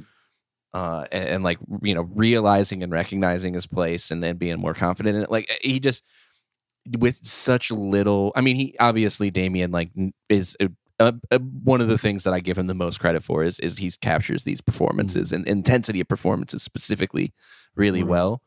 And it's like there's such little work on the page for uh, Jovan to do here, but he does so much with it. And it, it- Absolutely. yeah, I, would watch him. He's uh he's in uh, the Watchmen Who, miniseries. who does he play in the Watchmen? uh, really briefly, I had to look up because I was like, he looks so familiar. Who's he play? I, he's the he- he's the flashbacks to the Hooded Justice. Oh, really? Oh, I didn't pick that Yeah. up. Yeah, I had to, yeah. I went and looked at because I was like Yeah, that. yeah. I recognized his face from something, and I, I didn't. He's in some other stuff Right, too right. that I hadn't I seen, like. Fences with Denzel. awesome. That was why I, when you you mentioned Denzel, and I was like, how oh, did that? How did that 'cause he uh, scene hit you? The um, uh, Manny making him darken the skin and and his uh, I, talk to me a little bit about that arc. Like, uh, it, it was affecting for me in the in the theater. Like, I I, re- I really felt as far as Oh, yeah. dramatically, I that- mean- that, really worked really well for me. absolutely and i think that that really solidified i think i it solidified i think what they were trying to do with manny's character of like showing him it, it- I, I mean i would say like giving up his morals or like Mhm. degrading his morals in order to uh, go further but really the movie starts with him Right. like literally helping them hide a body Right. so like you know he's really been a piece of shit the whole time he's just getting worse and worse. it's becoming more Yeah. obvious as yeah That's kind of what I meant too about the morale, like judging the morality of the film, uh, and like leaving the last Yeah. bit on his shoulders. I was like, well, he wasn't a character that was all the way good, but I don't need that either. Like you, you brought up likability earlier. I don't like like in my fuck likability, in my opinion. You know what I mean? Like likability is too much of a of a, of a like uh like Tony Soprano, not likable. You know, uh, uh, Walter White, not likable. Like I, I don't I don't need a likable but, but, person. I just need an uh, interesting okay person. I think, but like Tony Soprano, and obviously you, I Oh, talked right, about right. Soprano. I haven't watched Yeah, it, yeah.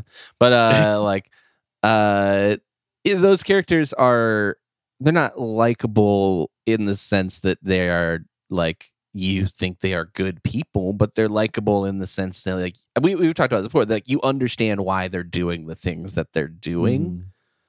and it's like you can kind of be like, ooh, maybe if I was in that situation, I would do that too Mhm. versus like Manny here, where you're like, fuck this and fuck you.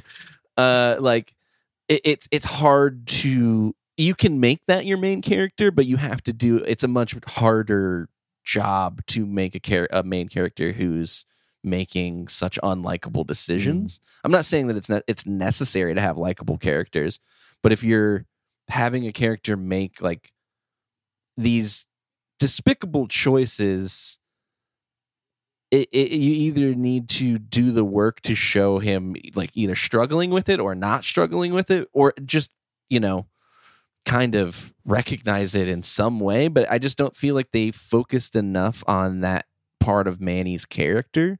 I mean that's that's where i say i think the three main leads are the most disappointing part of the movie. I think they don't explore manny it, it, the the the willingness that he is to give up other people and like how he he sees this industry churning people out and he's just like putting his chips in like hell yeah let's fuck them up. Like I, I think it really the movie doesn't explore that enough it doesn't really do anything that interesting with nellie that wasn't done in other movies about you know, and like any pick a movie about marilyn monroe Yeah, pick a movie agree. about any You're like tra- right. tragic Yeah, yeah, starlet. A- and, and that's kind of what I mean. Like you're right that you know, and then yeah, we already got into like why Brad Pitt's character didn't work for me. So like I, the three main characters I think are are really. I, I- forgot why I'm even talking about. Oh, because you want we're talking about the blackface. Mhm. Uh, uh, Right, know. right. How that I- I think- you, yeah. it, it, it that scene hit me because I I sympathized with Sid, and that was the scene where I was like, damn, I really wish that Brad Pitt was a side character in Manny's plot, and then our C character was Sid. Like I, I wish I wish Sid You said got- RC's like, character. Who, which one was RC? Our our C like it, like giving a giving the characters like A B C. Oh, oh, our C character. So like okay. if if Manny Mhm. and uh Nelly are our A and B Yeah. characters, and then Brad Pitt is our C Yeah, character, I, would like to see him as more of a supporting Mhm. role and um Jovan's uh Sidney Palmer like elevated to a co-main. Uh because I think that, that that would have something more interesting to say and, and whatever. But um Yeah. Um. Again, I, I need you to be less likable and more interesting. So if, if there's an interesting character, despicable or not, or choice or not, like I, I'm Yes. more just, I'm I'm more apt for that. And, and like I I reacted to that before, not to keep beating a dead horse, but the I feel like thematically the film showing that these archetypes are cyclical becomes the point of of putting these people through the grinder in the way in the in the obvious way that he does. Not necessarily that it's supposed to work any better because I, I I don't feel that it does. I I do feel that like Nelly passed the past the party and not even the rattle like even before the rattlesnake sequence um um a- after the sound sequence i'm i'm pretty much good on nelly like it's a featurette for me Yeah. on nelly's character um not that she does a poor job i just don't think that the structure of the film lends itself to to do anything much It- it's interesting with just a her classic starlet Right. downfall that we've seen before. It's just um, I, I don't know? necessarily care about the dynamic between her and uh, Manny, so it's, it's it's hard to. But I do like I do like what uh what Brad's doing in that second half of the film. But That's so funny because I that was how I felt.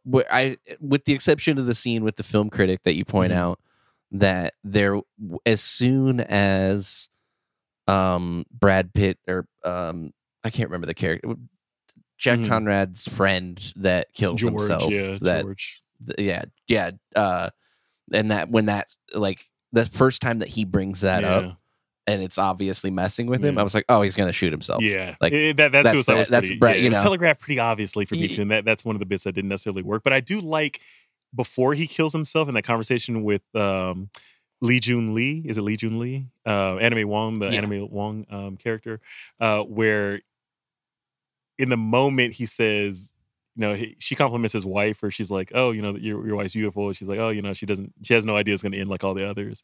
Uh, and he asks her, "Do you like her?" And she's like, "Oh, you know, no." And he says, uh, um, "You should save her, or you should like a little crack in his veneer in that moment. Uh, you should save her, Yeah. you should." Um, uh, something like that, something to that effect. He, he says in that line, and, and then he kind of laughs it off and says, "You know, wasn't that a great time, or wasn't you know back in the twenties such a great time?" They do a little reminiscing.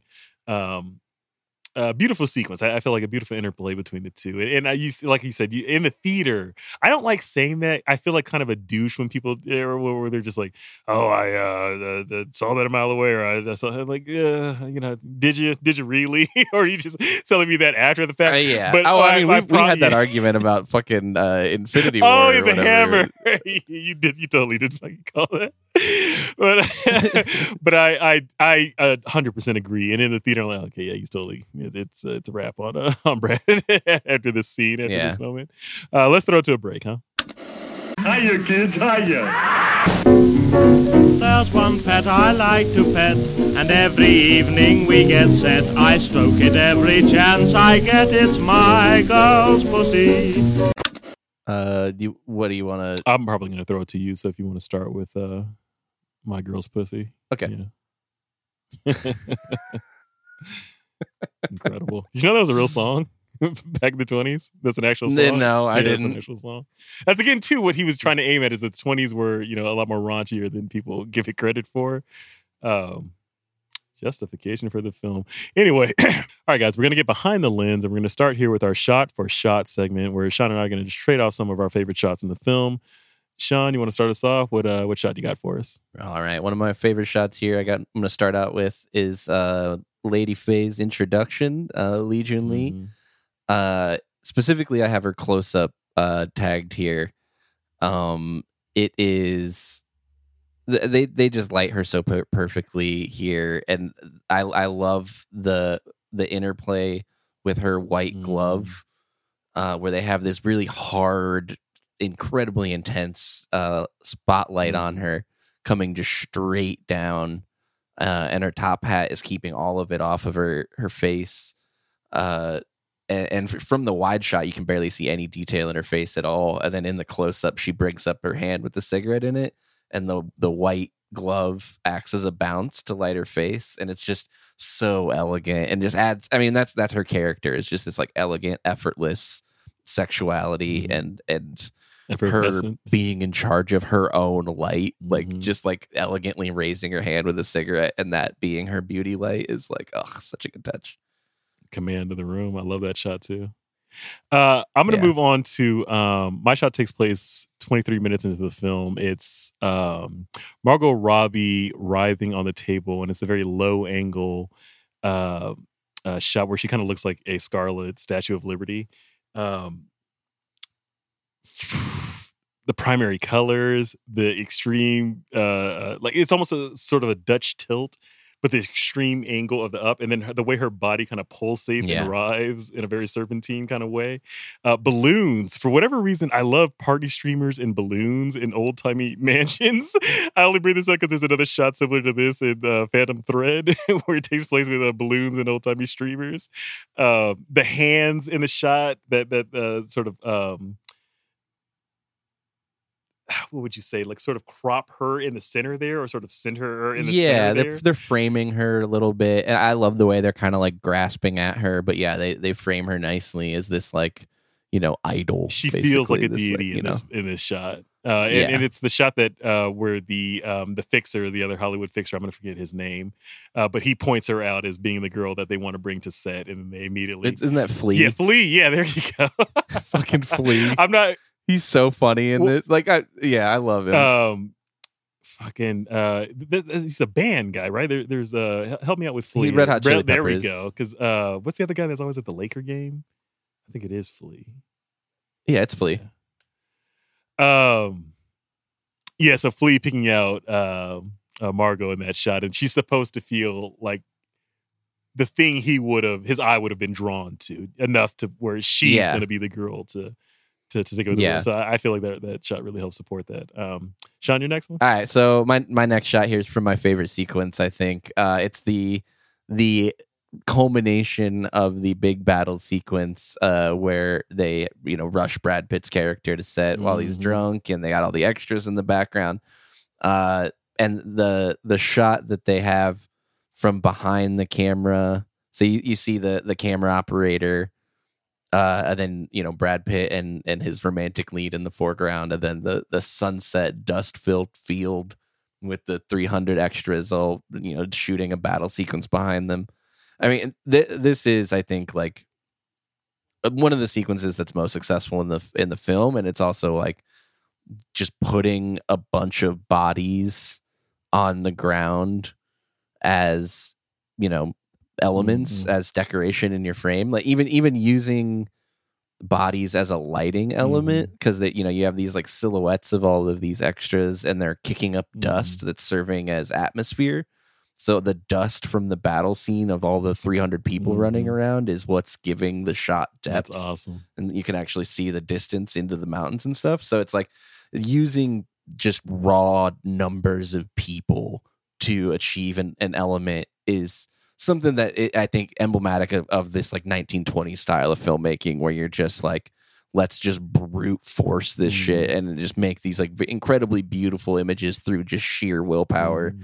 like you know like building monuments and and it's yeah it's the same vibe of like you know that the pyramids were built with of just like we're doing it because we can uh not because it's like oh what's the best like line item sheet on a budget? Like this shot to me represents that era of of hollywood and i think it, largely like what this movie's about I like that a lot. I lo- also love the scene of Manny getting the camera. I think it was like the 2708 or the 2709. Oh my like God. everything he wrote in that movie, and then how long it takes the camera to get there. and then when he's about to leave, he's like, "We have an eight-part sign-out process." oh, so perfect. What's funny, I actually like I had to like catch myself on that scene because I'm like, motherfucker, like rental people are the nicest motherfuckers in the world. Like they're so helpful. I've never like every camera house I've ever been in, they treat me like a fucking like I'm like they they you go in there and you they act like you are Brad Pitt, you know, like you're in there like what do you need? What can I get you? Like they're just hovering over you. Like I, I've had nothing but good experiences in rental Oh, houses. I've had a few especially poor ones in my day. I'm not gonna lie to you. like you do run into the occasional man. like technocrat asshole. Uh, if you don't have the specifics, or I need to let you know that I'm a camera nerd. Uh, yeah, I, I Oh, feel I- like yeah, fuck those guys. I I- definitely have run yeah. into those guys in my day. That's why I feel like it's so perfect because I like the the disaffected, like just looking down, not, not even looking up and acknowledging. Uh, like I, I've been there before. where I like, dude, I know. I, just I had to I, I I've been there before in other situations, so I had to just I was like ready to fight for my fucking camera guys though. I was like they're excellent people. You will not besmirch their reputation. Such a fun sequence. Uh, my next shot takes place uh, nearly two hours into the film. It's about an hour and 58 minutes. And it's Brad Pitt walking in on the screening of the um, John Gilbert uh, composited scene of I love you, I love you, I love you. And the audience um, reacting to that, and it's a diptych tight shot where one panel of the uh, uh, of the frame is um, bathed in orange or a Tuscan light, and he's walking in with the classic film noir silhouette with a top hat, and the Love it, other yeah. one is in the in the, in the cool uh, is that wouldn't be a uh, fluorescent, would it? The cool tone is that fluor, uh, fluorescent? It wouldn't be a fluorescent light. Uh, not necessarily. I mean, yeah, yeah. the real just, cool, just cool, real cool blue tone. And the one of the things that I love about the shot is because it reminds me of the Gracie Films logo. Do you remember the end of like the Sim- of Simpsons and it would like the like yeah, yeah, the, yeah, yeah, I love that logo.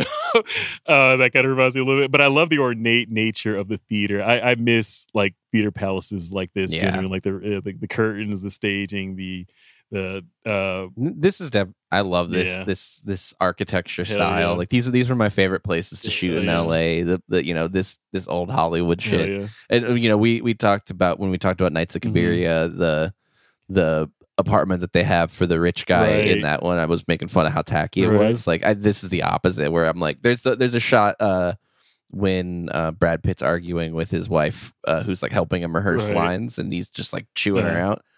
Uh, the her just like lounging back on that couch, and then there's the shot down the Oh, hallway or whatever. right. Like I almost picked that just because it was so gorgeous, but I'm like, no, I just love that Yeah. house Oh, mostly. it was gorgeous. The Spanish villa. Um, so yeah, I love the um, I love the I love the interplay of the light. I love the silhouettes, particularly the woman in her hat and this feather that's sort of making the uh, curl there. Um, yeah, uh, the even the little like gold uh you know kind of foil stuff going on in the in the architecture too above the movie screen like it's it's Yeah. it's great and it very like segmented like Yes. you were saying like it's And it's a, a really the- stark line right between the two, the diptych nature of the uh, um, the uh, of, of the frame, and then the close up that happens as Brad Pitt walks into the curtain that's on his uh, shoulder left. Um, he walks into a close up that that's uh, really kind of marries these two shots that I like a lot. Feels um feels like a classic uh, cut of cinema. So yeah, those are our shot for shots. so yeah i mean this obviously this is a movie about filmmaking and about the craft of filmmaking but um what's what's your favorite uh use of craft in in this movie I, you know, so this is interesting. Um, Damien is a director to me, he doesn't really have like a signature shot. You know what I mean? So to be as prolific Mm. as a writer director that he is and a filmmaker is and a visual stylist as he is, it, it's not as if he has the um like the center punch Kubrick type shot. Do you know what I mean? Or the uh, the Yeah. dolly pool, The like, trunk S- shot Spike from- Lee. You know what I mean? Like or Yeah. yeah, trunk shot like uh, Quentin. You know what I mean?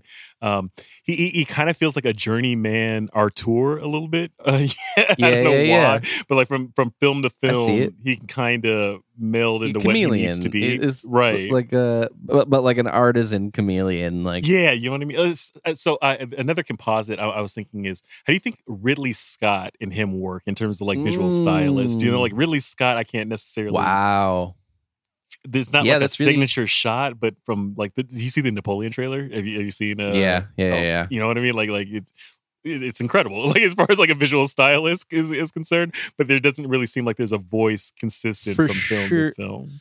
Uh, but there's like a, a thing that they're a consistent like uh skill set like Right, like, like, in the same yeah. way that It's a were- highest I, I level was saying craft like possible. the intense well like and like things that they're specifically good at like Damien Mhm. Chazelle's like really good at intensity and rhythm and I think like Ridley Scott's really good at like geography Yes. uh and like s- big spaces like he's he's I, I mean, just establishing the feel of a space so the audience Mhm. doesn't get confused and being able to go like really cramped, really big. Like he he's he's I think expert at communicating like geography and geometry in a scene. Yeah, that's interesting. Um, I mean, it, it um, his work in Blade Runner. Do you know what I mean? Like that becomes what neo noir type cities look like. Yeah, moving yeah. forward, you know, like the geography that he captures in that. Um, and yeah, like the constant, you know, feeling, you know, Mhm. that he's he's he's able to evoke like, you know, he, he can be in like relatively big spaces, but he's always making you feel Right. cramped in that movie. Like you know, it's- claustrophobic it's- and whatnot. yeah.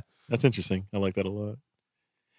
Uh, what about you? Is there is there? I have several things, but let's just go back and forth. What, what, what do you have? yeah i mean the like, editing in general is is masterful in this in this movie i think my favorite Cross. My favorite bit that the, he does with the edit is the smash cut to lunch Oh yes, I'm so glad you said that. the, Yes. s- the smash cut to lunch Oh, definitely yeah. got got a good laugh out of me for sure Yeah, yeah. Mm. Uh, I wanted to call out that both uh, Jordan Peele's Nope and Babylon share the visual metaphor of the the horse in motion, the Eadweard Muybridge um, uh, Yeah. horse in motion. So The it takes place. In, yeah, yeah. It, it- it's a bigger part of Nope, but it, it definitely takes place in the beginning of the montage at the end of this film. Uh, so just is something that's in the zeitgeist. I found that to be interesting. Uh, Yeah, both, uh, yeah, two uses. Of, and they're both that, uh, they're both talking about hollywood like Right. those are both movies about hollywood so they're referencing like you know the you know piece of film history like yeah Right. it is yeah. it is interesting i think i think that these movies are those movies are definitely in com- in conversation with each other Absolutely, absolutely. Do you have a next one? Um, I just have a lot of complaints. I'm trying to find a nice one. We're gonna get into the rewrite section next. oh, so- I mean the the the music absolutely rips. Like the the Yeah, Hurwitz the the, the kills song. this fucking score. This score is incredible, it's dude. so good. I mean, Yeah. but the like that's the- something I would the- I would want to see like like a New Orleans like 36 piece like you know brass band kind of like handle coming down. Hell like, yeah. like, I love that beat. Um, yeah, I, I think that yeah the the the score is so excellent and, and the energy, the the sweatiness of everything, and like I mean. mhm. the, everything really comes together in in in the the the party sequences yes, uh. I, I, I especially like little, in that first okay. party sequence Oh yeah, it, it sets the table for something that feels like it could have taken place there, but it's still a little contemporary, a little like like tho- those beats or those movements kind of still feel you know um, something that you could you could listen to in both time periods. It it, it works for um because I've been playing it all week. um, Elinor and Jack's conversation about the uh you know the lineage of um of uh or you know the people that have worked in this industry you know that have contributed to this art form it feels like it's a conversation that happens in many writer director films so uh directors like having to converse with their critics so birdman is you know eight and a half Yeah. is an example of that adaption you know is another one so not not many people side with the critic though like not many Yeah, people yeah, i mean yeah. obviously the critic she calls herself a cockroach yeah you know she she does call herself a cockroach in the scene so he couldn't be- He needs to resist be lower than yeah. he couldn't Yeah, he couldn't resist that. throwing at least a jab in there but yeah i did i did think it was interesting I, you you had a much uh, more like gracious take on that scene and, and definitely like made that scene uh, like uh Mhm. makes sense a little bit more and, and like me I appreciated it more like hearing hearing Yeah. your take on it. Uh but yeah, I do it I I did like was like ugh another like you know movie about filmmaking with its like requisite critic for you to beat up.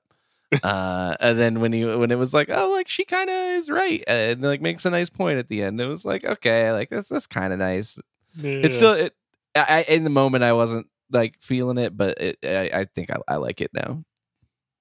Uh, last one for you, Sean. Um, we have two very similar beats uh, from Nights of Cabiria and here of a low status character entering the mansion of a high status character and immediately beginning to like pick up their clothes and clean up after them, and then that high status character grabbing the clothes and throwing them back on the uh, on the ground again.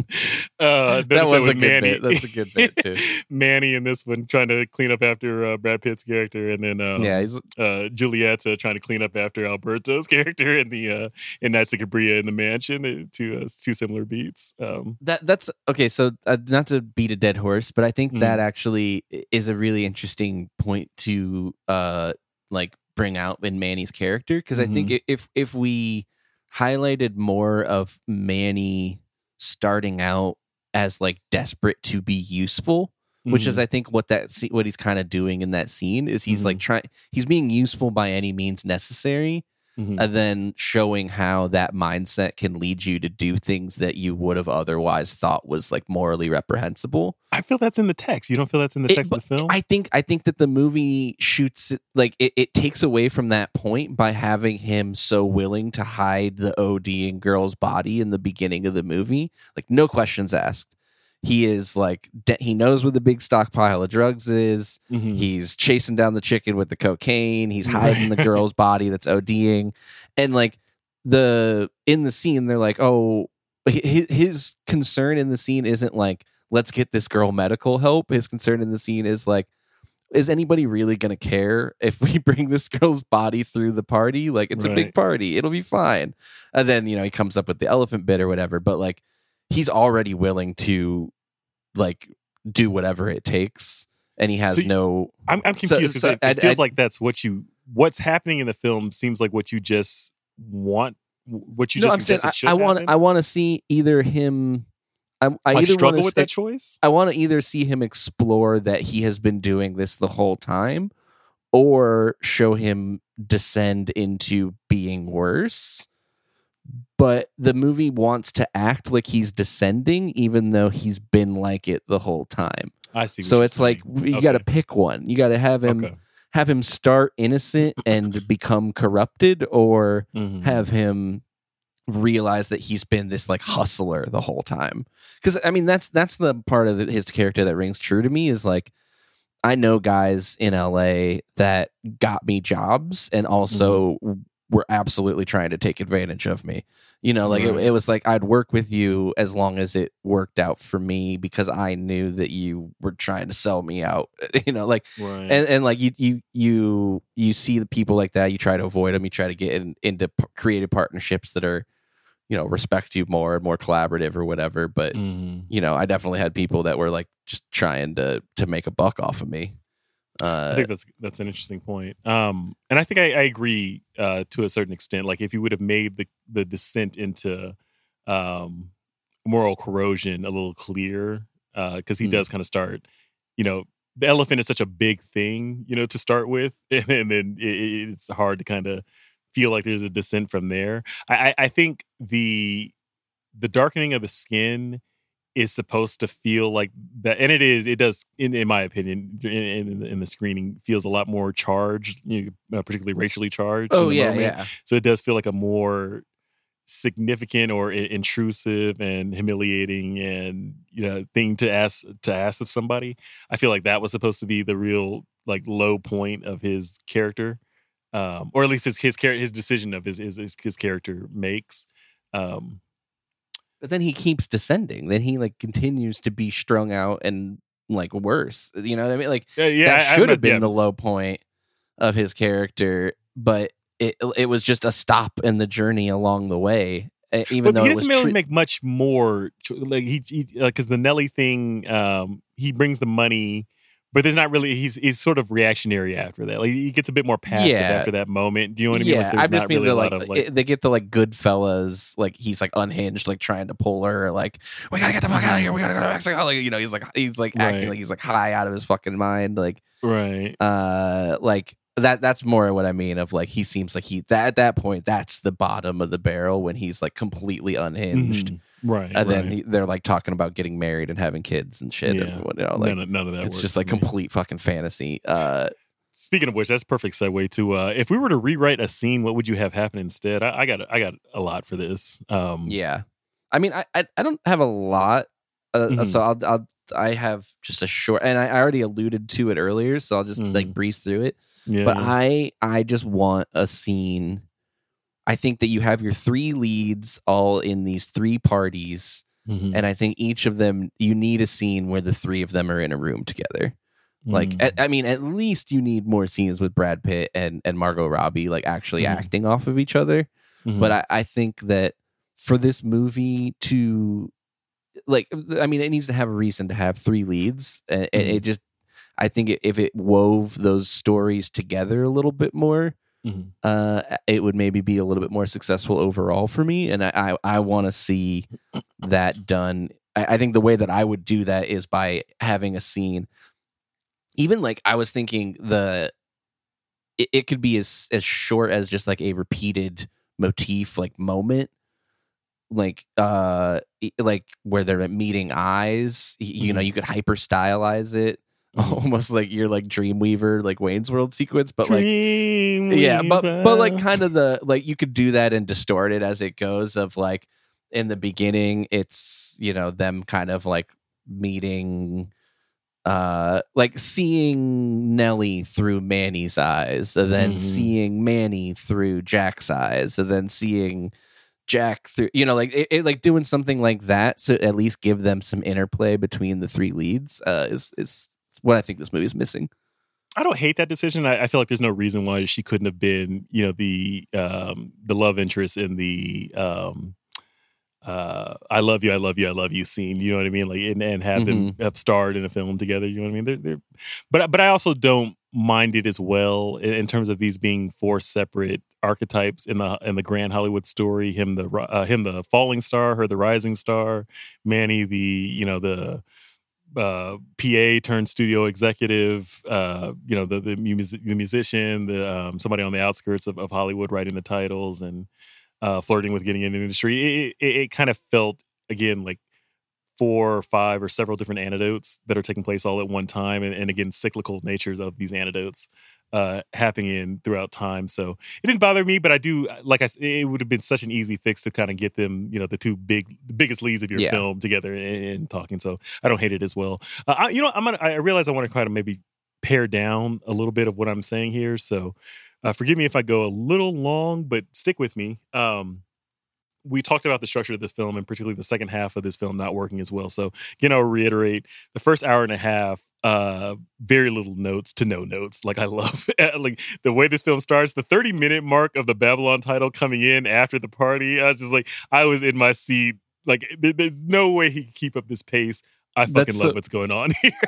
You you Uh, asked me to just I'll just briefly because you asked me. to Oh, I note- did actually. Yeah, when you kind of yeah jumped off. That board. was the moment when I checked the time. When I when he when he hit the title card at 30 minutes, I was like, "How fucking long is this movie?" And so I hit pause, and it's like three fucking hours. Are you kidding me?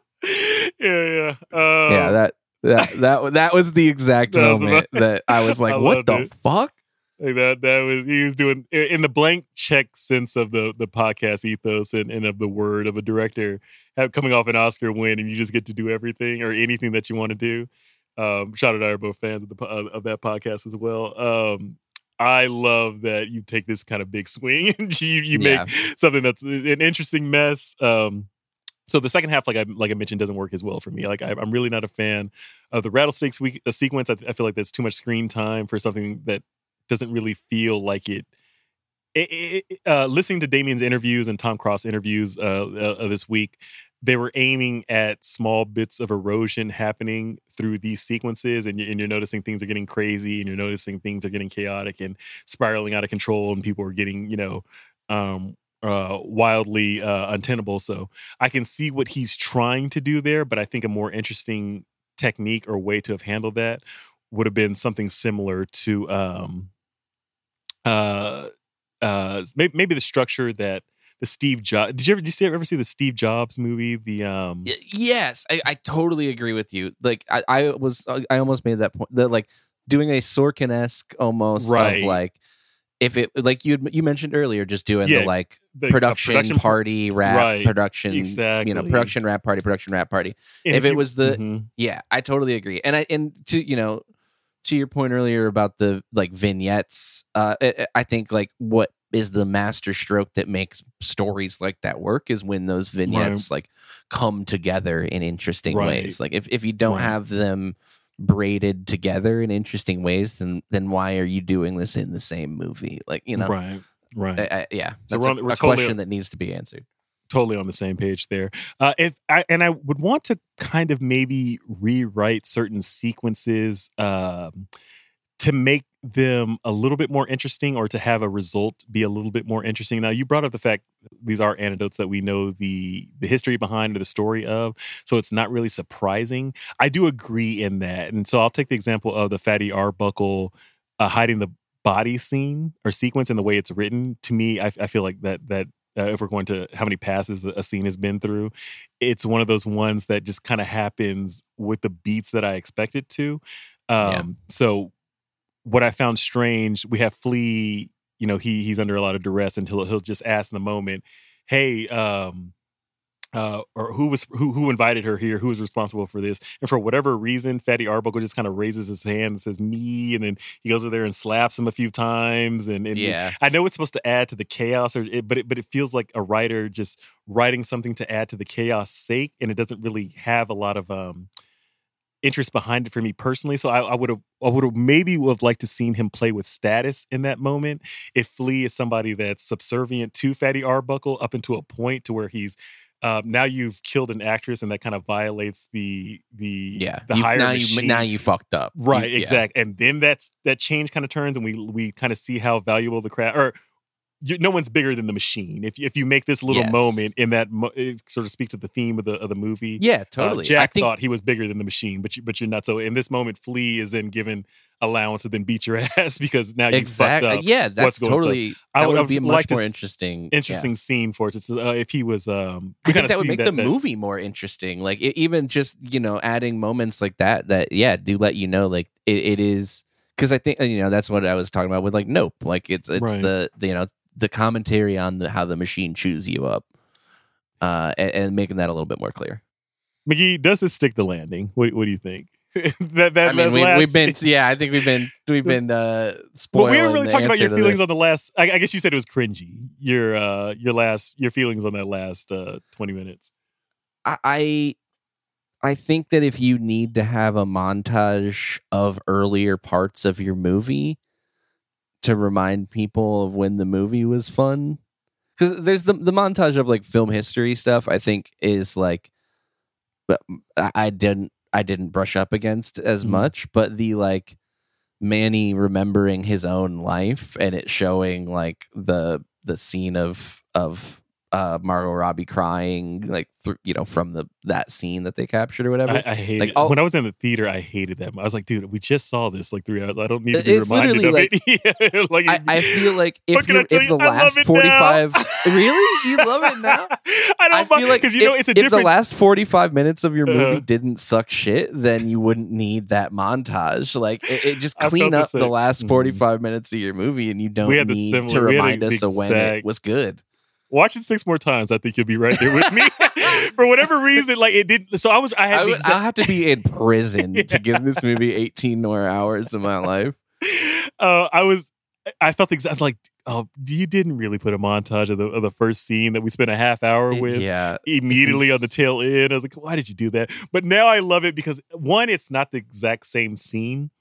It's more of a Pop Piper s. Uh, like she grabs the tambourine and she leads the jazz drummer, the uh, jazz Yeah. drummer into the line, and they're all kind of doing the uh, what is it? Is it hula line or what's the what's that Conga. line? called? The, the Congo, yeah, the Congo line. Um, and and it's just such it that to me is what kind of reminds me of an ancient deity.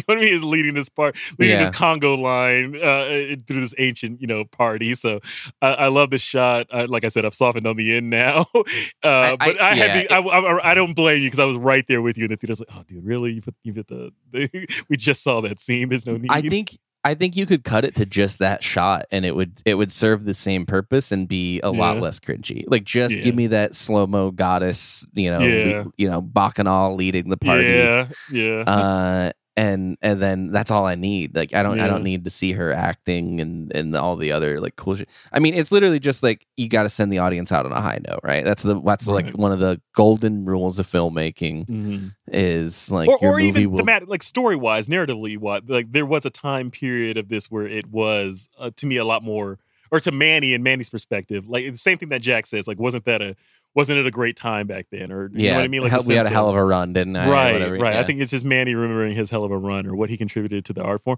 Oh, totally. I just Yeah. I just mean the like the like from a filmmaking perspective, Right. you're supposed to send the leave on a high audience out on a high note.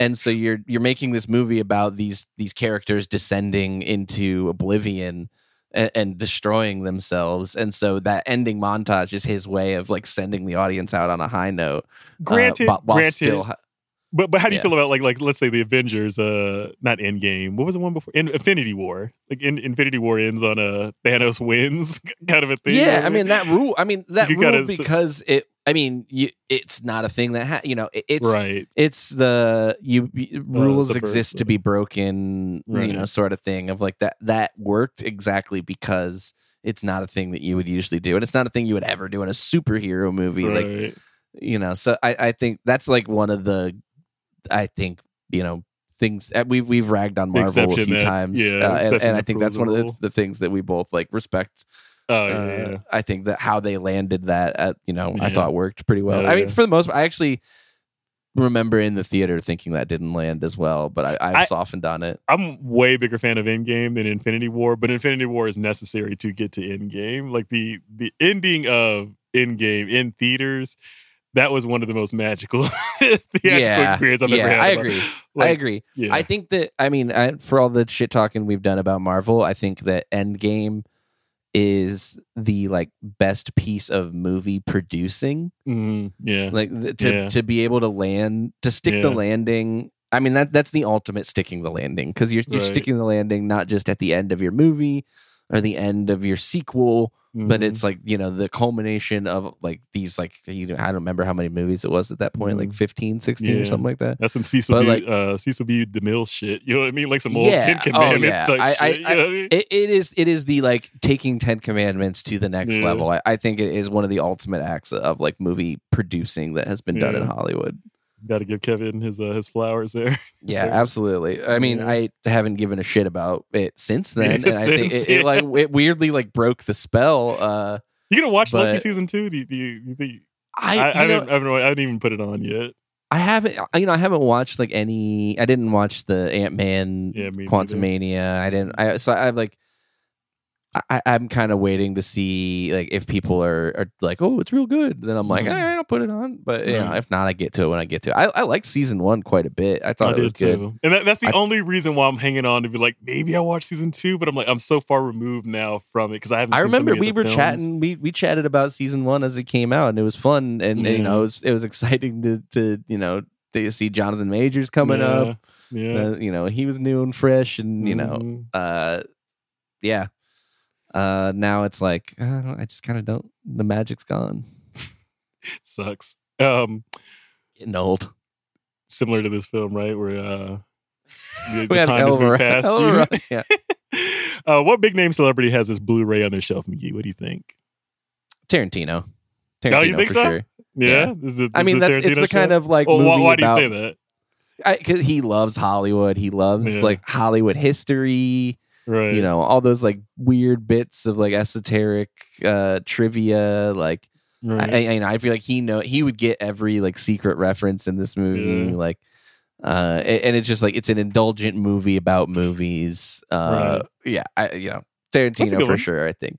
You can say What about you? Who, you? who you got? Uh, I know someone who has this on the uh, the shelf. It's author Stephen King, who praised the film, calling it a quote utterly brilliant, extravagant, over the top, hilarious, thought provoking, and one of those movies that reviews badly and is acclaimed as a classic in twenty years. That's a that's from old Stephen King. So, All right. I mean, that's probably because he's he remembers going to a few parties like that. So I mean, he wrote the child orgy in it, so you know this is right up his alley. Sure, sure.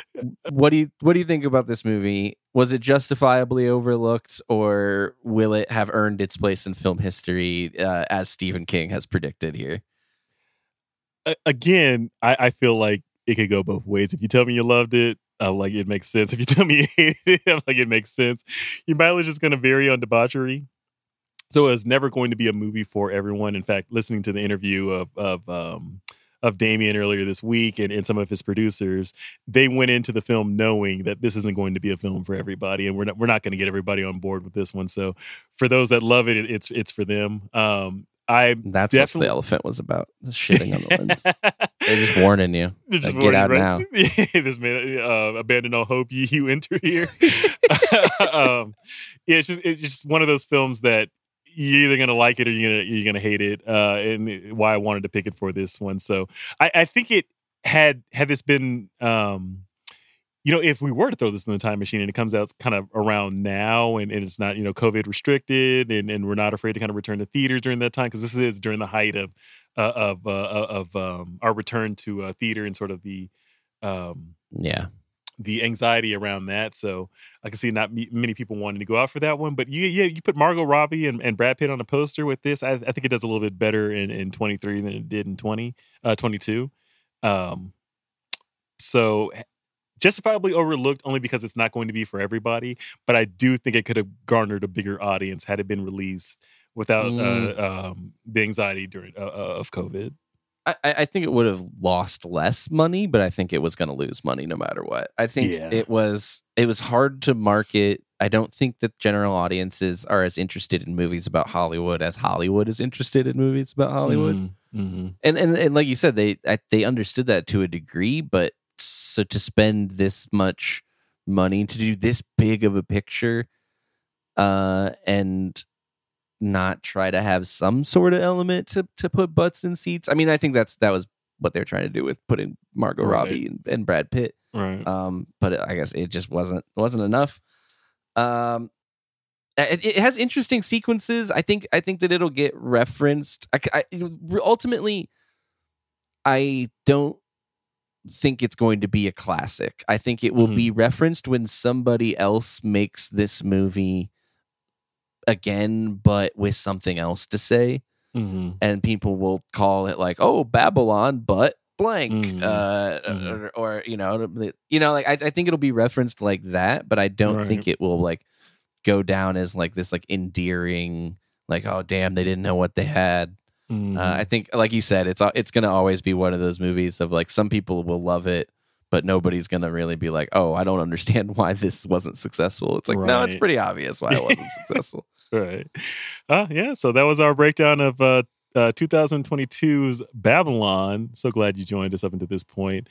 Uh, and, and so glad that you spent the time with this movie, McGee, because I know it wasn't an easy one to uh, spend three hours with, particularly if it's something that you're not totally on board with. So, um, like I said, that it- first hour and a half, I think, is absolutely worth making you sit down and watch because I think that no film moved like that for an hour and a half that I saw last year. Where I was just like, I am totally on board. Yeah, and I, I like I I definitely I don't regret having watched this movie, even if it's a movie that I wouldn't have watched uh, if not for the podcast. Uh, but it's always fun to uh, to chat about a movie, especially a movie like about filmmaking. Uh, There's nobody else that I would want to talk about this movie with.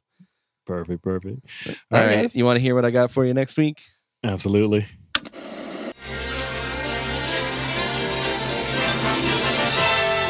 And now we're pleased to bring you our feature presentation.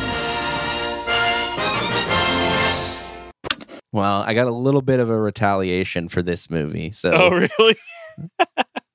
uh, I was I was thinking, you know, I kind of wanted to do something old, near and dear to my heart. But then you picked the Babylon, and I was like, eh, fuck it. I'm gonna make Eric watch the new Dungeons and Dragons Honor Ah! Among Thieves.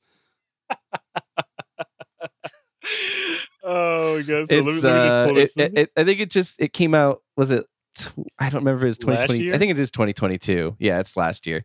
Yeah. Um, it's starring Chris Pine. It's made by the directors that did Game Night with uh uh Bateman. oh, no, it, and, it was uh, this year, or at least it's saying it's this year, 2023. Uh, I'm going to read the log line from IMDb. Uh, Dungeons and Dragons: Honor Among Thieves. This is the 2023 release. Um, a charming thief and a band of unlikely adventurers embark on an epic quest to retrieve a lost relic, but things go dangerously awry when they run afoul of the wrong people. Again, this is uh, directed by John Francis Daley. Is it Daly or Delay? I think it's Daly. Uh, Jonathan Daly. Goldstein. Uh, written by Jonathan Goldstein, um, uh, John DeLay as well, and Michael Gilio, starring Chris Pine, Michelle Rodriguez, and Regé Jean Page. Oh yeah, so that'll be our movie for next week. Dungeon. I'm Dungeons I'm and excited to talk about this one with you. It's it's I know it's you brought not this up. something that- You brought this up before. You like this one, huh? So this is this is uh, this is worth it, it was a movie that I was uh you know like I'm a D&D player myself. Um I have no like I wasn't like into the lore. I didn't read the books as a kid or anything like that. It's not like that Mhm. near and dear to me. I just you know I enjoy playing the game. Um, and, but so I was looking forward to the movie. I, I game night was surprisingly a, a good time. I enjoyed it a lot more than I expected to, and so I was hesitantly optimistic about this. And it actually, I feel like, uh, met my expectations uh, more, even more than I was, you know, cautious about. So I'm excited to see what you think about it, and and if it uh, surprises you at all, and what works for you, what doesn't. Like I know there's going to be some some uh, some conversations that some shit that's not going to work for you. So I'm excited. You know, I wasn't the biggest fan of um, of Game Night, but I will say um, uh, Jesse Plemons is is a national treasure. Oh, he's- oh, yeah, every he's so line good. delivery in that moment about like games of, of, of something in chance or something of, of skill and chance. How could that possibly be profitable for Frito Lay Company? Whatever the fuck the line is, so good. Incredible. Incredible. Yeah, we we've talked about. I mean, we'll talk about it next week too. But uh, yeah, uh, I'm excited to get into it with you. All right, brother, next week. Hey, if you made it to the end of our show, you're the real MVP, and we want to thank you. If you want to reach out to us, email us at makemewatchpodcast at gmail.com. Find us on all your socials at Make Me Watch Podcast. Links are in the show notes. If you rate and review, shout out to you. Thanks. I'm going to tell you a little something Sean doesn't want you to know. There's exclusive content on our Patreon page where you can go to support the show, but you didn't hear that from me. Anyway, artwork by Playbox, theme song by Soul Spy. Coming soon, folks.